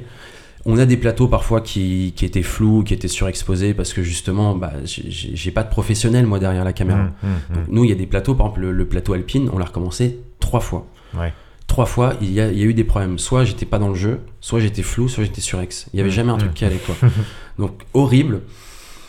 Et c'est compliqué quand même de trouver des, des techniciens, tu vois, en image. Donc, avec ce petit matos, on arrive à faire ça. On a deux panneaux LED euh, chinois euh, à 150 balles, euh, Mm, je crois, mm, les deux, mm, tu mm. vois. Mais qui sont quand même assez bien pour commencer à faire un peu de lumière. Et c'est tout, quoi. Et une machine à fumer Amazon qu'on n'a pas encore utilisée, je suis trop triste. Une, une machine. Ah oui, une machine à une fumer. machine à fumer, tu vois, ça t'apporte Ouais. un petit peu de. J'ai envie de jouer avec de la fumée ou des fumigènes ou des trucs comme ça. Et puis, tu vois, c'est c'est cette envie en plus de ça de, de filmer. Que comme je te disais, tu vois, moi j'ai un lien très euh, euh, enfantin avec l'automobile. J'ai un lien un peu vraiment, j'ai un lien véritablement direct avec mon enfance. Mhm. Tu remarqueras que Bagnole Bagnole est souvent filmé à hauteur d'enfant. Mhm. C'est une volonté. Tu vois, dans la manière de montrer les voitures, on est toujours à ras le sol. Mhm. Euh, dans la manière de me filmer moi on est toujours comme ça tu vois parce que j'ai envie d'avouer j'aime bien ce côté un peu euh, comme si tu regardais dans le trou d'une serrure ou que t'étais un petit gamin tu vois qui découvre l'automobile comme ça et c'est des, c'est des petites choses mais à force tu vois de, bah, de avec notre matériel de savoir comment l'utiliser bah, on arrive à maîtriser des, des petits tics de réalisation comme ça euh, voilà. Mais c'est petit à petit. C'est ça se fait euh, ouais c'est c'est- on, on apprend encore en tout cas. On Mm. est vraiment encore en train d'apprendre quoi. Il y a encore des grosses erreurs de tournage ou de montage. Et c'est pas que le matos, tu vois, qu'on a qui commence un peu à être dépassé parce que la CTS2, je crois qu'il a, il va bientôt arriver sur ses 8 ans là. Donc voilà, ça commence un peu à fatiguer. Euh, on n'a pas de drone, ça c'est dommage, ça, ça manque beaucoup pour l'instant, je Mm. trouve le drone dans Manuel Manuel. Parce que bon, bah c'est bien pour montrer des courses, des trucs Bien comme sûr, ça. ouais. ouais, ouais. Euh, moi je suis pas trop trop fan forcément du drone FPV que, que je trouve un peu surutilisé maintenant en ce moment. Mais, mais voilà, on n'a pas, on n'a pas énormément de matos quoi. On fait ça un peu avec les moyens du bord et puis évidemment mon ordinateur portable pour pouvoir monter les vidéos quoi. Mhm. Parce que ça, c'est. Par contre, voilà, bagnole, bagnole, c'est c'est beaucoup de couches d'étalonnage, de. C'est tout, tout est rattrapé tout le temps, en fait. Toutes les erreurs qu'on fait au tournage Ouais. sont rattrapées après au montage, en fait. Tu vois, comme le, le format cinémascope, que moi j'aime, que j'apprécie beaucoup. Euh, il est pensé dans l'émission pour que tu puisses regarder l'émission sur ton téléphone en full screen. Ouais. Tu sais, parce que maintenant les, les téléphones ont un format un peu à eux. Donc Mhm. tu peux le regarder en full screen. Mais si tu le regardes sur un écran 16 neuvième et que tu as les bandes noires, de temps en temps, tu auras des petits bonus, des petites choses qui vont s'afficher, tu vois, ou les bandes noires qui vont s'ouvrir. Et j'aime bien jouer un peu avec ça, je trouve ça cool. Mais les bandes noires me permettent aussi de temps en temps de corriger des plans. Quand j'ai mal centré un plan, que j'ai mal mis, bah en fait, Ouais. les bandes noires me permettent de rehausser, tu vois, l'image et de la remettre au niveau de ton regard. Donc c'est des petites astuces comme ça où la, la- la beauté aussi parfois c'est un peu du camouflage, tu sais, c'est de, Ouais. c'est du mastic et de la peinture et faire regardez, vous avez pas vu, elle est belle l'image. C'est un peu ça quoi. Donc ouais, assez peu de matos, tu vois, finalement, on n'a pas Ouais, grand chose. Bout de ficelle, mais bien utilisé, Ouais. euh, t'arrives à faire des trucs, euh, voilà, Bah, pro c'est- quoi. Ouais, ouais, ouais, c'est gentil, c'est gentil. On, est- on essaye, on essaye. C'est vrai que tu vois, les, les plans de l'Alpine, euh, les plans de l'Alpine, c'est fait dans un garage où on n'avait pas d'électricité, où on est. euh, pareil, les, les plans de la Spider, tu vois, c'est le garage carrément du mec qui nous avait prêté la voiture, Mhm. euh, avec ouais, deux pauvres lumières et tout. Donc euh, c'est. Puis moi, c'est pas ma formation en fait. Je, Mhm. je, je te dis, j'ai un BEP. Donc j'apprends encore ce métier tous les jours. J'essaye de m'enseigner évidemment sur ce métier. Hein. J'essaye d'apprendre. Et puis maintenant, il y a énormément de tutos, il y a énormément Ouais, de, ouais. de gens qui partagent leurs connaissances sur ça. Donc c'est génial. On vit dans un secteur formidable pour ça. Mais c'est vrai que ouais, de temps en temps, euh, je, je- je suis limité par mes capacités. Quoi. Je me dis, ah merde, putain, ouais, là si on avait un peu plus de matos ou un peu plus de trucs, euh, ça pourrait être pas mal. Sur, sur le, un, un plus long terme, est-ce que, est-ce que tu, tu, tu vois Bagnole Bagnole comme, euh, comme une, un genre de super CV pour montrer, regardez ce que je suis capable de faire avec trois potes et du bricolage? Ou euh, est-ce que tu rêves un jour de- d'arriver à en vivre? Bah, Sachant que euh, Si tu veux, vivre aujourd'hui- dans le YouTube game, c'est chaud quand même. euh, ah, c'est pas si chaud. hein. Non, c'est pas si chaud. Hum. Non, non, justement, euh, sur YouTube aujourd'hui, tu, tu peux commencer à, à gagner, euh, à gagner de l'argent à 2 ou 300 000 abonnés et, et à gagner correctement ta vie. Euh, et, et Bagnole Bagnole nous prouve qu'on peut produire un programme qui a de la gueule pour vraiment 2 francs 6 sous. C'est que de la volonté. Ouais. C'est qu'on on est, on est, on n'est pas plus intelligent que n'importe qui. Euh, Juste mais, plus débrouillard. Ouais, un peu plus. On se fait un peu plus chier aussi, je pense, tu vois. que Mais c'est bien que d'autres gens se fassent pas chier. Au contraire, tu vois, moi j'aime bien ce côté bas les couilles dans certains programmes. Tu vois, j'adore Villebrequin. Le fait qu'ils s'en foutent, ça me fait rire. C'est trop bien. Hum, hum, hum. J'ai l'impression de voir mes neveux dans un mariage, tu vois, qui font les cons euh, derrière, euh, derrière la mariée, tu vois. Ouais. Et, et c'est génial, c'est addictif, tu vois. Y a- y, a, il y a- il y a un côté. euh, il y a un côté très, très proche justement dans, dans ce côté un peu euh, bas les couilles pour être vulgaire. Un peu euh, tu cacaproute. Voilà, euh. un peu cacaproute et tout. Bah oui, ça me, fait, ça me fait marrer, tu vois. Je vais pas leur en vouloir, quoi. Ça fait marrer tout le monde. Ça me fait, bah, ça fait marrer tout le monde, évidemment. Euh, mais, mais oui, oui, c'est vrai qu'avec des bouts de ficelle, on peut faire des trucs. On peut faire des trucs et, et à terme, c'est pas parce qu'on aurait plus de budget qu'on ferait des trucs beaucoup plus fous. C'est ça, je m'en suis rendu compte parce que je vais te donner un exemple. Tu vois, euh, euh, souvent, on- moi, moi j'entends parfois des gens dire si Top Gear France c'est pas aussi bien que Top Gear UK, c'est une question d'argent. C'est faux. Top Gear France à la belle époque c'était 500 000 euros l'épisode. Hmm. Un demi-million d'euros. C'est normal, c'est une émission qui coûte cher. C'est beaucoup de gens. Les, même les, juste les plateaux de Top Gear France, c'est une fortune. Ouais, On s'en ouais. rend pas compte. Et Top Gear UK à la belle époque, c'était entre 400, 450 000 livres et 650 000 livres. Oui, Donc on est quand même de sur des choses assez similaires. Mm. Donc c'est pas l'argent qui fait, euh, qui fait le, le- le- la, la beauté du programme. Je pense que c'est la volonté des gens euh, dedans, quoi, tu Mm. vois. Et j'ai la chance d'avoir François Xavier avec moi, qui est un passionné d'automobile, qui a du coup envie de raconter des histoires automobiles.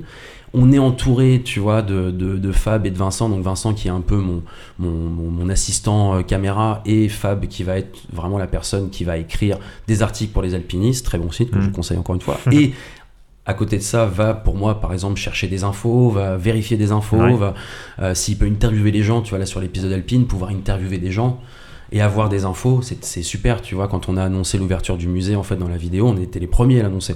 C'était, c'était, c'était pas annoncé le musée à Dieppe, tu vois. Et c'est parce que justement, j'ai des gens avec moi qui travaillent et qui vont me chercher les vraies infos Hum, et, hum, et qui vont, euh, voilà, quand on parle d'Alpine, euh, enfin, tu vois, là, le- le- on a un petit clin d'œil d'une des personnes, tu vois, qui travaillait chez Alpine en 62, qui vient à la fin de l'épisode. Tu vois, c'est un petit clin d'œil, Ouais. mais c'est juste pour dire, voilà, quand on, quand on parle d'Alpine, on va chercher des gens qui bossaient là-bas en 62, Hum, qui nous racontent véritablement comment c'était. On va pas raconter de la, de la merde.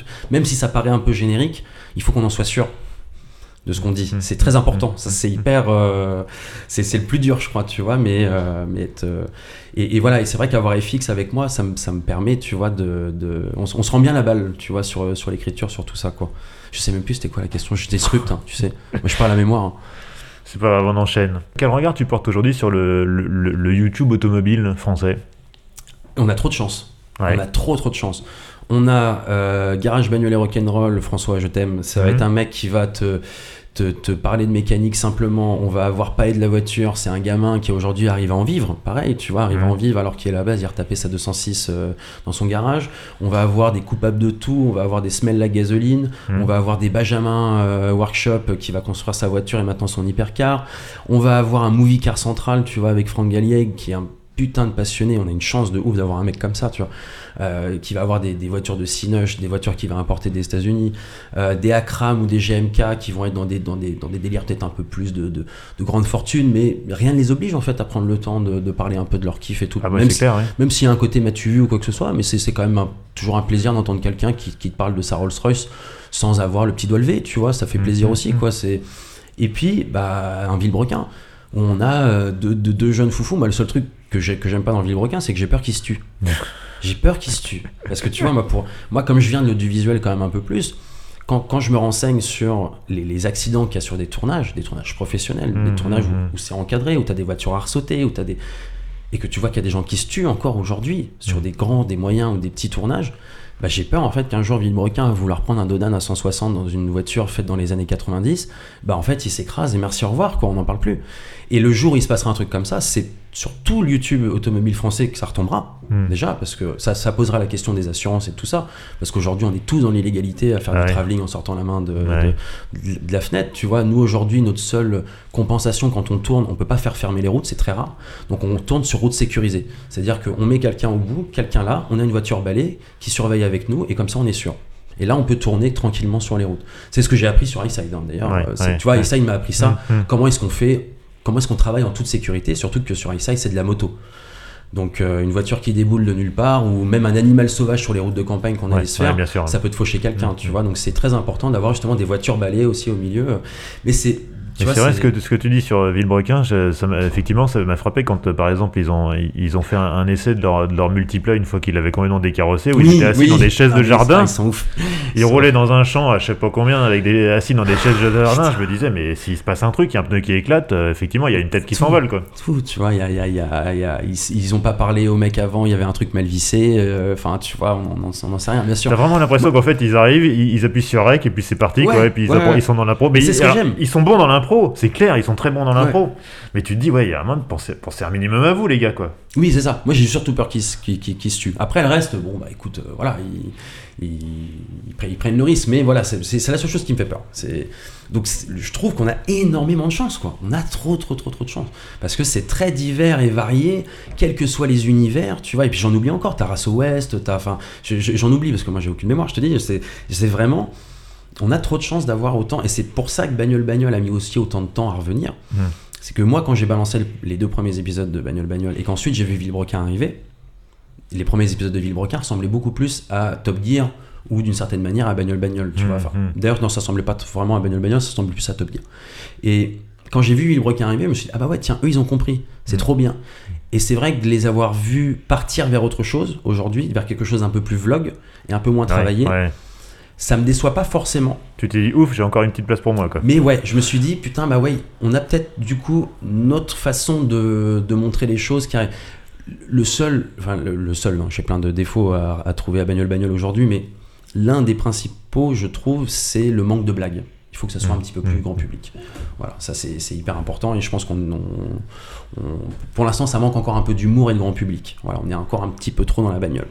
Faut que Mais tu fasses appel à tes ressources de stand-upper euh, il y a ça. quelques années. c'est ça. Mais après, voilà, je me dis, il faut, faut aussi, faut d'abord parler correctement de son sujet et puis après. Bien sûr. euh, Après, c'est de l'habillage. Voilà, après, euh, ça va se faire avec le temps, tu vois, même la confiance avec le public, avec les gens et tout, c'est hyper important. Là, déjà, dans les sujets qui arrivent, il y a un peu... Non, il n'y a pas du tout de vanne, en fait, dans les sujets qui arrivent. non, parce qu'après, c'est Mazda et après, c'est Oreca, donc, euh, ouais, c'est pas... Scoop, scoop. C'est pas... Ouais, ouais, il y a Tesla aussi, mais Ouais. Tesla, Tesla, on va peut-être le refaire. Euh, mais, mais pareil, à chaque fois, c'est des formes de montage et, de, et de, de raconter des histoires qui sont très différentes. Tu vois, Eureka, ça va encore être totalement différent des, des, des trois épisodes qui sont sortis avant. Tesla, ça sera aussi encore autre chose. Ouais. Euh, on, on tente des trucs. Il y a peut-être des trucs qui marcheront pas, Mhm. mais, euh, mais on, on va tenter. Est-ce que tu regardes aussi encore, j'allais dire, les émissions de télé de bagnole en France?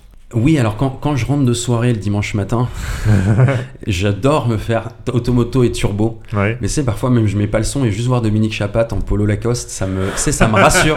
je te jure, ça me rassure, ça me rappelle voilà les dimanches avec mon daron, je sais pas, tu vois. Ouais, euh, ouais, ouais. C'est ça me ça me de, de Proust, tu vois, ça me, voilà, je suis bien, euh, je, je- je suis tranquille.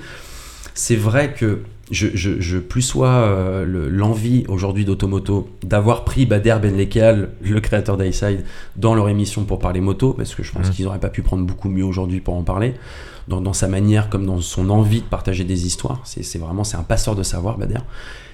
Je, je, je suis un, j'ai un peu plus de réserve envers Turbo qui continue de faire entre un million et un million deux de téléspectateurs en pic. Donc ça marche. hein, Donc oui, Turbo. c'est qu'ils- c'est que quelque part ils ont raison. Donc, pourquoi ils changeraient en fait? Ouais. Tu vois, pourquoi ils changeraient? Mais c'est vrai que de temps en temps, je suis un peu là en mode, ah, bon, euh, voilà, là, on se. voilà. Mais c'est c'est normal, je suis pas la même génération. Ouais. Tu vois, je suis pas la même génération. Et après, aujourd'hui, à pa- à- il y a très peu d'émissions à part The Grand Tour, même si, je- même si je trouve que The Grand Tour a, a un peu perdu en cadence par rapport à, à Top Gear et qu'il y a, il y a une écriture qui est différente, ça se sent, il y a, il y a quelque chose un peu qui s'est perdu en route. Mm, mm. Parce qu'aussi les équipes ont changé. Faut savoir que Top Gear, ils avaient des auteurs. Alors, ils, étaient, ils ont toujours été auteurs avec des auteurs, Mhm. à la différence de l'édition française, où en France, ils ont des auteurs Mm. et ce sont des interprètes, en fait. Euh, bah, des- euh, euh, merde, Lelouch, euh, Le Tone, et, et et. Bruce, c'est- ce sont des interprètes, hein, ce- c'est c'est tout. En Angleterre, ce sont vraiment des gens qui étaient dans les textes. Mais tu sens qu'il y a un truc qui a changé. Ça reste une des seules émissions que je regarde avec plaisir. Maintenant, je, regarde, je préfère regarder du YouTube. J'évite de trop regarder du YouTube parce que sinon, tu prends le rythme. Tu sais, moi, avant, avant, à chaque fois, avant d'écrire, c'est un petit trip, c'est un petit tics, mais avant d'écrire euh, un, un sujet de bagnole-bagnole, je regarde toujours un épisode de Top Gear. J'ai toutes les saisons là ici téléchargées, toutes les saisons de la 2, enfin, j'ai pas la première malheureusement sans, sans James Pour te mettre dans le bain, quoi. pour me mettre dans le bain, pour me mettre dans le bain, pour avoir les, les- les rythmiques et tout en tête, euh, et ça marche très bien parce que si je regarde trop de vidéos de Benjamin Workshop, je parle comme lui. Si je Ouais. regarde trop de vidéos de, de, de Sylvain, si je me fais deux trois vidéos de Villebrequin d'affilée et que j'écris derrière, j'écris une vidéo comme Villebrequin, c'est horrible. Ouais, je n'ai ouais, aucune originalité. ah ouais non mais c'est terrible. Donc faut faire attention à pas trop se formater aussi euh, quand on est. euh, Mais il faut pas non plus perdre, je trouve, le, le gros problème des gens qui aujourd'hui font de la télé, c'est qu'ils la regardent pas. Ouais. C'est- trop dommage. C'est trop trop dommage. Faut, faut, il faut garder un petit œil quand même sur ce que tu Mm, fais. mm, sur, mm. euh, euh, tu vois, Bruce, euh, Bruce, on avait fait une, une avant-première de, de Top Gear France saison 2 ou 3, je crois, euh, avec RMC Découverte. C'était dans un bar ou un resto. Puis là, je vois Bruce découvrir l'épisode. Et puis je lui dis, ah bah tu, tu l'as pas vu? Il me fait, non, moi je regarde jamais les épisodes. Ah ouais. Et puis là, tu te dis, curieux. mais attends, mais c'est curieux de ouf. Bah ouais. Comment ça Mais t'as honte? Il faut regarder les épisodes, il faut, il faut regarder tout dans les détails. Moi, moi les épisodes de Bagnole Bagnole avant qu'ils sortent, ils sont toujours vus par 30 ou 40 de mes potes. Mm. Ici, où je note leur réaction, tu vois, je leur dis, vous voulez voir? Ok, très bien. On ferme la lumière, on met tout, on met le truc. Je dis, ok, pendant 10 minutes, je veux pas une question. Et toi, tu prends des notes, Et moi, tu je prends notes des notes, réaction. Et puis ils me disent à la fin, ils me disent, ah, ça c'est ça. J'évite de tout prendre en compte. Tu Ouais, vois, parce ouais. qu'il faut pas tout prendre en compte, Mm, il faut aussi laisser euh, sa place euh, au- à l'à peu près. Mais euh, et puis après, c'est sinon tu deviens, tu deviens fou, tu vois. Donc non, non, il y a un moment, tu vois, le montage, il peut, tu peux faire du montage pendant 10 ans, tu vois. Donc, mais c'est vrai que de découvrir que, que, que des animateurs d'une émission aussi importante que Top Gear découvrent l'émission, tu te dis, ma merde, putain, c'est trop con. Faut, justement, Ouais, faut la regarder, faut travailler dessus, faut, c'est hyper intéressant. Mais je comprends, ils ont pas le temps. hein, c'est pas, pas du tout un jugement. Ils Mm. n'ont pas le temps. Bruce, il a, il a mille vies, Bruce, mille Mm, vies. mm. donc il ne peut pas faire ça. C'est normal. Moi, je suis, je suis un branleur. J'ai le temps de regarder les- des, des émissions, tu vois. Donc c'est pas du tout. C'est normal. C'est, c'est, c'est le problème des gens de télé, c'est qu'ils ont tellement de vie qu'ils peuvent pas regarder la télé, quoi. Et ça, c'est, un- c'est, c'est très dommage. ouais. Qu'est-ce que tu aimerais voir comme émission de bagnole à la télé ou, ou sur YouTube? Ah putain, c'est intéressant ça. Euh, euh, bah, Bagnole Bagnole est né un peu de cette envie. De Oui. Qu'est-ce que j'aimerais dire, voir Tu vois, qu'est-ce que Dans j'aimerais un voir style différent de bagnole-bagnole, quoi. Vraiment, euh, je, je- je trouve que ce qui manque beaucoup, c'est une émission de. C'est un truc qu'on aimerait mettre un jour dans l'émission, mais le côté voyage, déjà, me, me manque un peu, tu vois, sur les programmes. Je trouve Ouais, que ça manque un peu de notion de voyage à chaque fois. La notion de. Ah, c'est plus le même budget tout de suite. hein. Ouais, c'est plus le même budget. Ouais. Parce qu'en fait, si tu veux, chaque pays a sa définition de l'automobile. Mm. Et c'est ça que je trouve magnifique. Mm. Plus en plus de ça, les pays qui ont eux-mêmes leur propre marque. Enfin, dans chaque pays, tu as une histoire et une manière de concevoir Mm. l'automobile, très liée à la politique, très liée au monde ouvrier. C'est- Aujourd'hui, apporter ça, tu vois, je, je trouve que c'est ce qui manque au monde, au monde automobile. C'est un regard sur le monde ouvrier, parce que les- ces voitures, pendant, pendant 100 ans, elles se sont pas construites toutes seules, en fait, et on n'en Mhm. parle pas. Ouais, ouais. Tu vois, moi, quand je vois des reportages sur Renault d'une heure, une heure de reportage sur Renault, 10 secondes, 10 secondes, top chrono, sur les revendications Mhm. syndicales à l'île Seguin, ça me foudroie. je, je, c'est un, c'est un, c'est un, c'est un devoir de respect en fait qu'on a envers ces classes ouvrières. C'est Mhm. un, qui, qui ont, qui ont, qui nous ont fait bouger le- notre cul en fait et qui se sont battus pour les droits euh, euh, du, du travail de tout le monde. Enfin, c'est, c'est, tu vois, la régie Renault aujourd'hui, elle a, elle a, elle a un, il y a, il y a quelque chose derrière. Il faut en parler. C'est marrant que t'appelles toujours ça la régie d'ailleurs. oui, non, mais oui, bah, d'ailleurs, j'appelle ça la régie. Pour toi, euh, ça par- sera toujours par- la régie. Pour moi, ça sera toujours la régie. Non, mais tu vois, je trouve ça drôle. Tu vois, il faut parler en tout cas de ce que c'était la régie Renault. Tu Mm. vois, ça c'est très important. Donc, ce devoir de mémoire, je trouve qu'il est pas assez dans les, dans les émissions euh, automobiles. C'est cette notion de voyage, comme je te disais, avec voilà, qu'est-ce qui se passe sociologiquement dans, Mm. dans chaque pays, tu vois, dans l'automobile.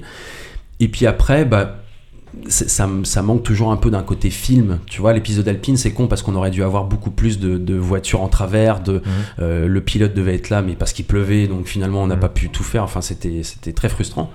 Mais voilà, ce côté un peu passionnant. Je trouve que c'est passionnant la voiture et que dès que tu commences à la filmer en mettant des musiques libres de droit, euh, en disant poup poup poup poup, ah, dis donc, euh, voilà, elle est comme ça la voiture, euh, voilà, et puis t'en parles, tu parles, tu parles, tu parles, tu parles, et puis tu vois, il faut, il faut, c'est bien d'en parler, mais du coup, il faut aussi un contre-champ, tu vois, avec un peu plus de dynamique et de, et de passionné et de, et de monter, de rechercher.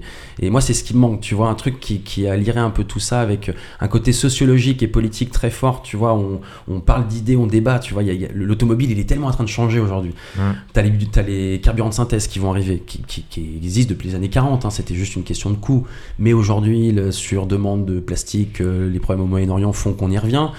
D'avoir la, la question des voitures électriques, tu vois, comment est-ce qu'on recycle nos batteries? Parce que les gens qui disent qu'on peut recycler les batteries, c'est faux. On- Mhm. Oui, on peut recycler les batteries, mais on peut pas recycler le liquide qui ensuite est un déchet toxique, tu vois, euh, de, de résultante du recyclage de ces batteries. Donc en fait, on ne peut pas recycler les batteries de- de facto. Donc toutes ces questions-là, comme le moteur à hydrogène, c'est hyper intéressant. Il y a plein de solutions à montrer, de manière locale comme de manière globale. Et bah pareil, tu vois, les émissions automobiles sont toujours un peu à train de... euh, bah voilà, taille du coffre, euh, motorisation, Mmh, mmh, bonus mmh. écologique, euh, voilà, 19 pouces, voilà, et puis hop, il passe autre chose. Il a pas de... Donc c'est dommage, parce qu'à chaque fois, on oublie les gens. On est très Tu sur vois, le- non, mais le- mais. non mais tu vois, le point commun ouais. de ce que je t'ai donné, c'est les gens. Mm, Les mm. gens qui construisent les voitures, les gens qui utilisent les voitures, les, les, les gens qui vivent avec ou pour les voitures, ça manque de gens. C'est ce qui manque dans Top Gear UK et ça a toujours manqué de, de liens avec les autres. Comme euh, ça, ça manque, je trouve, dans la plupart des programmes automobiles, ça manque un peu de. Je sais pas, ça, ça manque de. De sociétal. Ouais, de sociétal, ouais, de sociologie, ouais, je sais pas. ça serait un peu mon émission rêve. Est-ce que c'était une émission de gauche, peut-être, sur l'automobile, qu'il me faudrait? Je ne sais pas. J'ai l'impression. oh là là, putain. Camarade Putain. Mélenchon, j'en ai bien l'impression. Oh là là, mais il va être content, tiens, quand il va écouter ça, il va se dire, bah, c'est très bien ça, voilà. Si vous pouvez me mettre ministre des Transports, Très bien, c'est mon petit, ça. bon, euh, Samuel, tu as déjà écouté des, des épisodes de ce podcast, tu sais très bien comment ça se termine, par les quatre questions rituelles. C'est c'est marrant d'ailleurs, on a très peu, finalement très peu parlé de voiture dans cet épisode, on a beaucoup Ouais. parlé de la prod et, Ouais. et autour de la voiture, mais on y, on y arrive du coup par ces questions-là. Euh, J'imagine que tu passes de temps en temps sur les sites de petites annonces. Ouais. Quelle est ta dernière recherche? une 504 coupée euh, avec l'intérieur euh, turquoise euh, velours magnifique, c'est mon rêve.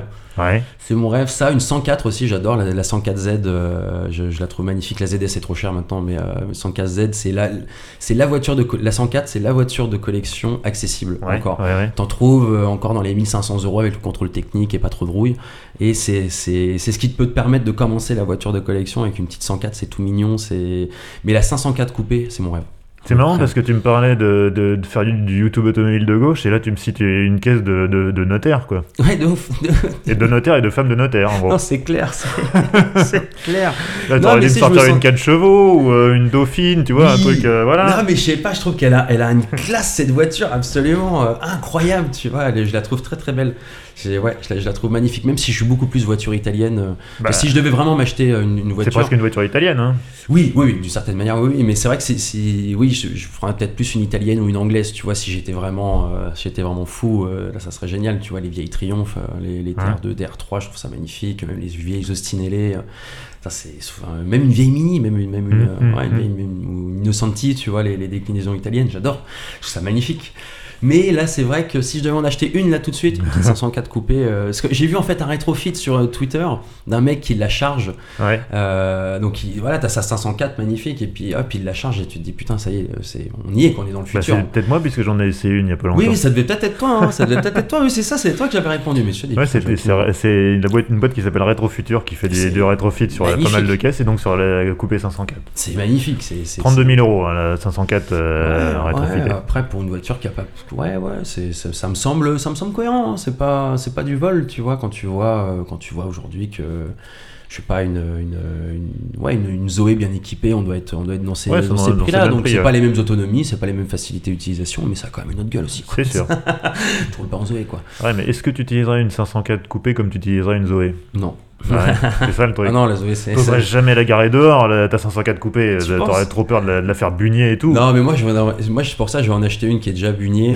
comme ça, je ferais juste un intérieur clean, tu vois, mais. euh, qui, est déjà tout rouillé, Ouais. euh, qui a déjà des trous dans le plancher. Mais c'est euh, qu'on aura, qu'on aura fixé, tu vois, comme ça, elle, elle bougera plus. Mais de loin, tu te dis, oh là c'est quoi ce truc Tu vois, c'était une horreur.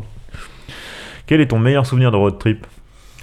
Alors, j'en ai fait qu'un seul dans ma vie, et c'était au Maroc. Et, et je me rappelle, euh, j'avais loué une, donc une voiture de location et j'avais pris, tu sais, l'option où même si tu la rends en feu, c'est pas grave, ça t'a rien coûté, tu vois. donc, je loue ça pendant, pendant 20 jours en plus de ça. Donc, je fais un gros tour du Maroc en voiture. Ah ouais Et la voiture, je la reçois, c'était une Kia, une Kia Picanto.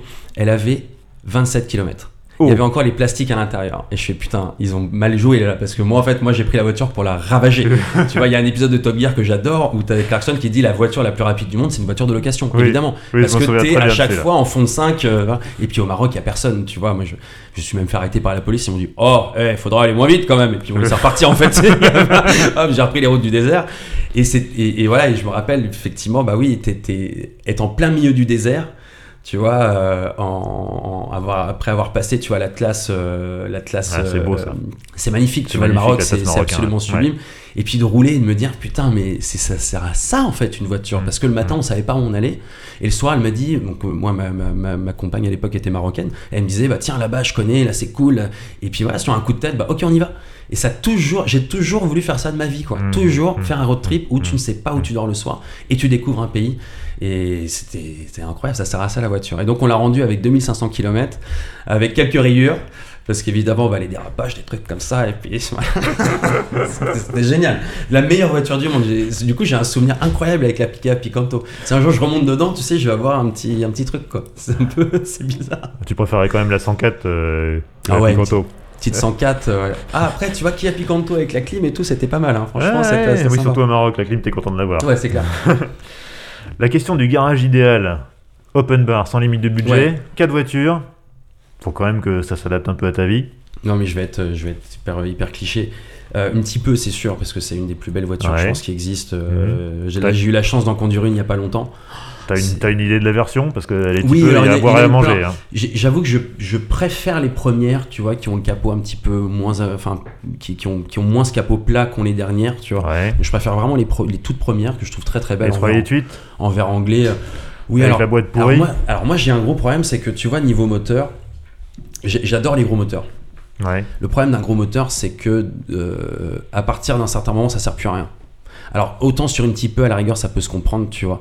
Mais sur des voitures modernes, tu vois, moi j'ai- un ami qui a une GTR, c'est génial. Mhm. C'est c'est génial. Sa, sa vitesse moyenne sur son ordinateur de bord, elle a jamais dépassé les 80 depuis deux mois. Qu'est-ce que tu veux que je te dise? C'est génial, il a une GTR, mais c'est vrai que c'est très frustrant, je trouve, d'avoir une voiture sur la, dans laquelle tu peux pas tirer. Moi, la voiture qui m'a le plus plu dans ma vie, c'était ma Twingo. Donc, après la, la Type E, une Twingo première génération. Alors, première génération, mais premier au stylage. Donc, euh, celle qui, c'est pas exactement les toutes premières, c'est celle qui commence à, à avoir vraiment les vitres électriques de série, Ouais, et, ouais. les, et pas de série d'ailleurs du tout, et les, euh, et les airbags, tu vois. Ouais. Euh, parce que la Twingo, génial. Tu veux dormir dedans, tu peux dormir dedans. Tu veux la garer, tu t'en fous. Elle est fiable, elle est pas chère, elle, elle est C'est économique. hyper spacieux. C'est hyper spacieux, tu Mm. te sens pas à l'étroit. Euh, moi j'en ai planté une. euh, Et puis c'est c'est une c'est- icône, c'est- euh, c'est une icône. de design quoi. elle est Enfin, géniale. Donc c'est vraiment le genre de voiture que j'adorerais avoir tous les jours quoi. ouais. Après là je vais faire des, je vais faire des, des- des- des- ils vont, ils vont avoir mal, c'est terrible. Euh, Aujourd'hui en voiture moderne, moderne, je trouve qu'il y a très peu de choses qui arrivent. Moi je détestais les Tesla. Je détestais les Tesla. Je, je, je trouvais que c'était une hérésie cette voiture. Et un jour, j'ai testé une Model 3. Hmm. Et, et par, euh, par le biais un peu de, de, de mes boulots à l'époque, bah, je me suis mis à souvent conduire des Model 3. Donc à vivre un peu ce que c'est la vie d'un possesseur de Model 3. Tu vois, ça devenait Mhm. ma voiture du boulot. Et là, j'ai compris pourquoi est-ce que les gens achètent des Model 3. Mhm. C'est une des voitures les plus précises en termes de châssis. Enfin, j'exagère, mais pour une voiture grand public, hein, je parle pour la voiture de Monsieur Tout le Monde. Elle est précise, elle te piège pas, elle a une pêche de ouf, elle a une finition que pas incroyable mais qui est pas non plus dégueulasse. hein. Alors je trouve que c'est une voiture de dentiste. Je te dis franchement, c'est les voilà. voitures de notaire, les voitures de Voilà, dentiste. là c'est vraiment, euh, c'est triste, c'est un peu voilà, mais c'est une voiture très agréable à vivre et c'est le genre de voiture que j'hésiterais pas à prêter à quelqu'un qui prend pas souvent la voiture. Tu vois, la Mhm. plupart de mes amis sur Paris, même ceux qui ont le permis, prennent pas souvent la voiture quand, quand ils me disent ah bah tiens j'aimerais bien en essayer une, tu penses que c'est dangereux, que c'est trop, je leur dis non franchement c'est une voiture super sécurisante et tu vas peut-être rayer les jambes parce qu'elle est grosse, mais c'est tout quoi. Tu vas pas Mm. te, tu vas pas te tuer en modèle 3 quoi. Et ça c'est quand même un atout aujourd'hui et puis l'avance technologique qu'a cette voiture sur énormément de, de concurrents qui, est- qui est pas euh, qui, qui est pas si grande mais qui est présente et qui est surtout à 37 000 euros t'as une voiture euh, une voiture qui est quand même très bien foutue Ouais, et qui marche ouais, très bien mm, mm. donc ouais, peut-être une modèle 3. Et puis après, la dernière, ça, ça serait super dur parce que euh, moi, j'adore les Lancia. Les Ouais. Lancia, bon, je sais pas, si, pas parce que mon père dit Lancia, mais euh, moi j'ai vécu un peu Lancia. en Italie, on me disait Lancia, Bah oui. Lancia. Euh, tu vois, j'adore la Delta, j'adore la Stratos et j'adore la dernière là qu'ils ont testé Villebrequin, putain, comment elle s'appelle Euh, la 037 La 037, ouais. Mm. Et je la trouve magnifique, la 037. D'ailleurs, t'as des, rétar- tu sais, t'as des carrossiers maintenant qui en refont, enfin des, des, petits, des petits préparateurs qui en refont, des, des es- même pas des rétrofits d'ailleurs, qui refont des voitures en- Ouais. entièrement. Je pense que la, la, la dernière déclinaison de la, de la Lancia Delta euh, faite par un artisan italien, Ah oui, qui a, tu sais, qui est en version 3 portes, ouais, ouais, ouais, je vois avec une bien. espèce de verre quasiment vert anglais. Je, je, je crois que tu peux quasiment pas faire mieux parce que Mm. c'est la, voilà, le, le, le moderne et l'ancien. Le resto mode. voilà, le vrai resto mode euh, magnifique, et puis l'avoir passé en trois portes, bah oui, totalement, euh, Ouais. avec plaisir, mais je ferai pas d'enfant, donc on va sauver la planète un petit peu, on va pas faire d'enfant. Sauver Mais, la euh, planète en roulant de Lancia Delta, c'est euh, un beau projet, je trouve. Bah ouais, ouais, non mais tu sais, c'est ce qu'on dit hein, dans l'épisode Alpine, tu vois, on, on compare les- le, le bilan carbone d'un enfant et d'une voiture. Et en fait, c'est pour ça qu'on termine l'épisode sur sauver la planète. Ne faites pas d'enfants, achetez-vous une voiture de sport parce que tu, si tu as une voiture de sport, tu vas, tu vas ajouter à ton bilan carbone 2, 3, 4 tonnes de CO2 par an. Si tu as un enfant, tu vas ajouter entre 8 et 15. Quoi. Donc, euh, oui, si tu veux sauver la planète, fais pas d'enfant, achète-toi une voiture de sport. Et kiffe C'est- une bonne.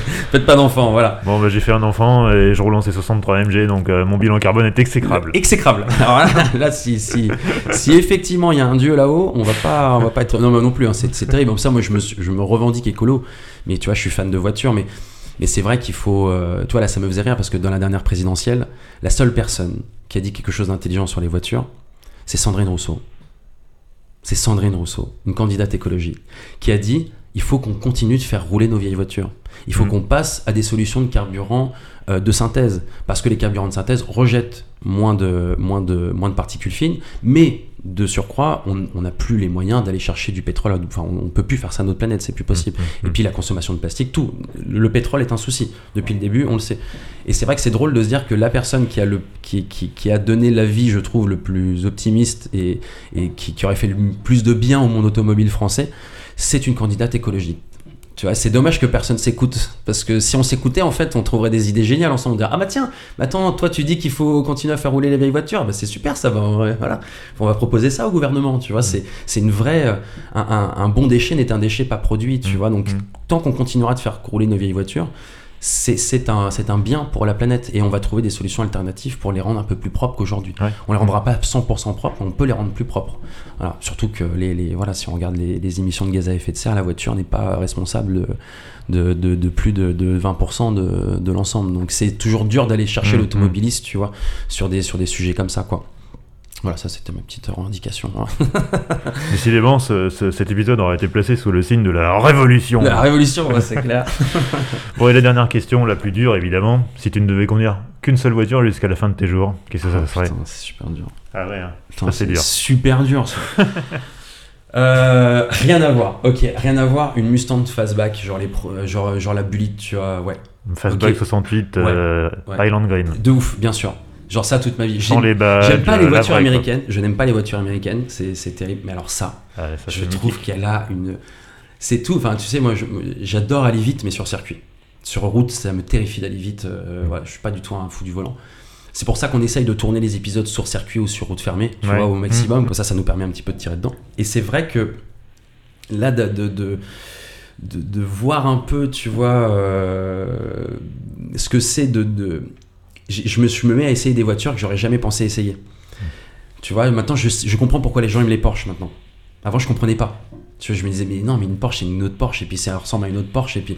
Et là, d'avoir essayé des Porsche des années 70 jusqu'à euh, jusqu'à la dernière 911 de 2019, tu vois, je me dis, ah oui, d'accord, c'est pour ça que vous aimez les Porsche Ouais, j'ai compris, hein. d'accord. Alors oui, ça se ressemble un petit peu, effectivement, faut pas, faut pas être bourré, pas, pas être dans le brouillard, mais oui, je, je comprends un peu l'essence de la voiture, quoi. Donc euh, là, bah maintenant, je me dis, bah ouais, une belle, belle petite Mustang à l'ancienne, un truc que tu peux vraiment mécaniquer ou quand tu ouvres le capot, il y a un énorme moteur. Enfin, tu vois, quitte à en conduire qu'une, Mmh, mmh, mmh. il faut que ce soit une voiture ou voiture. il faut que ce soit le thème, ça soit voiture. voilà, avec des gros Bagnole. jantes, avec un gros volant, avec, euh, tu vois, limite, il y aura le truc pour changer de vitesse, ça sera un flingue. Enfin, Ouais, ouais, tu vois, voilà, on- voiture. ça, ça, c'est vraiment super. Ça serait trop bien.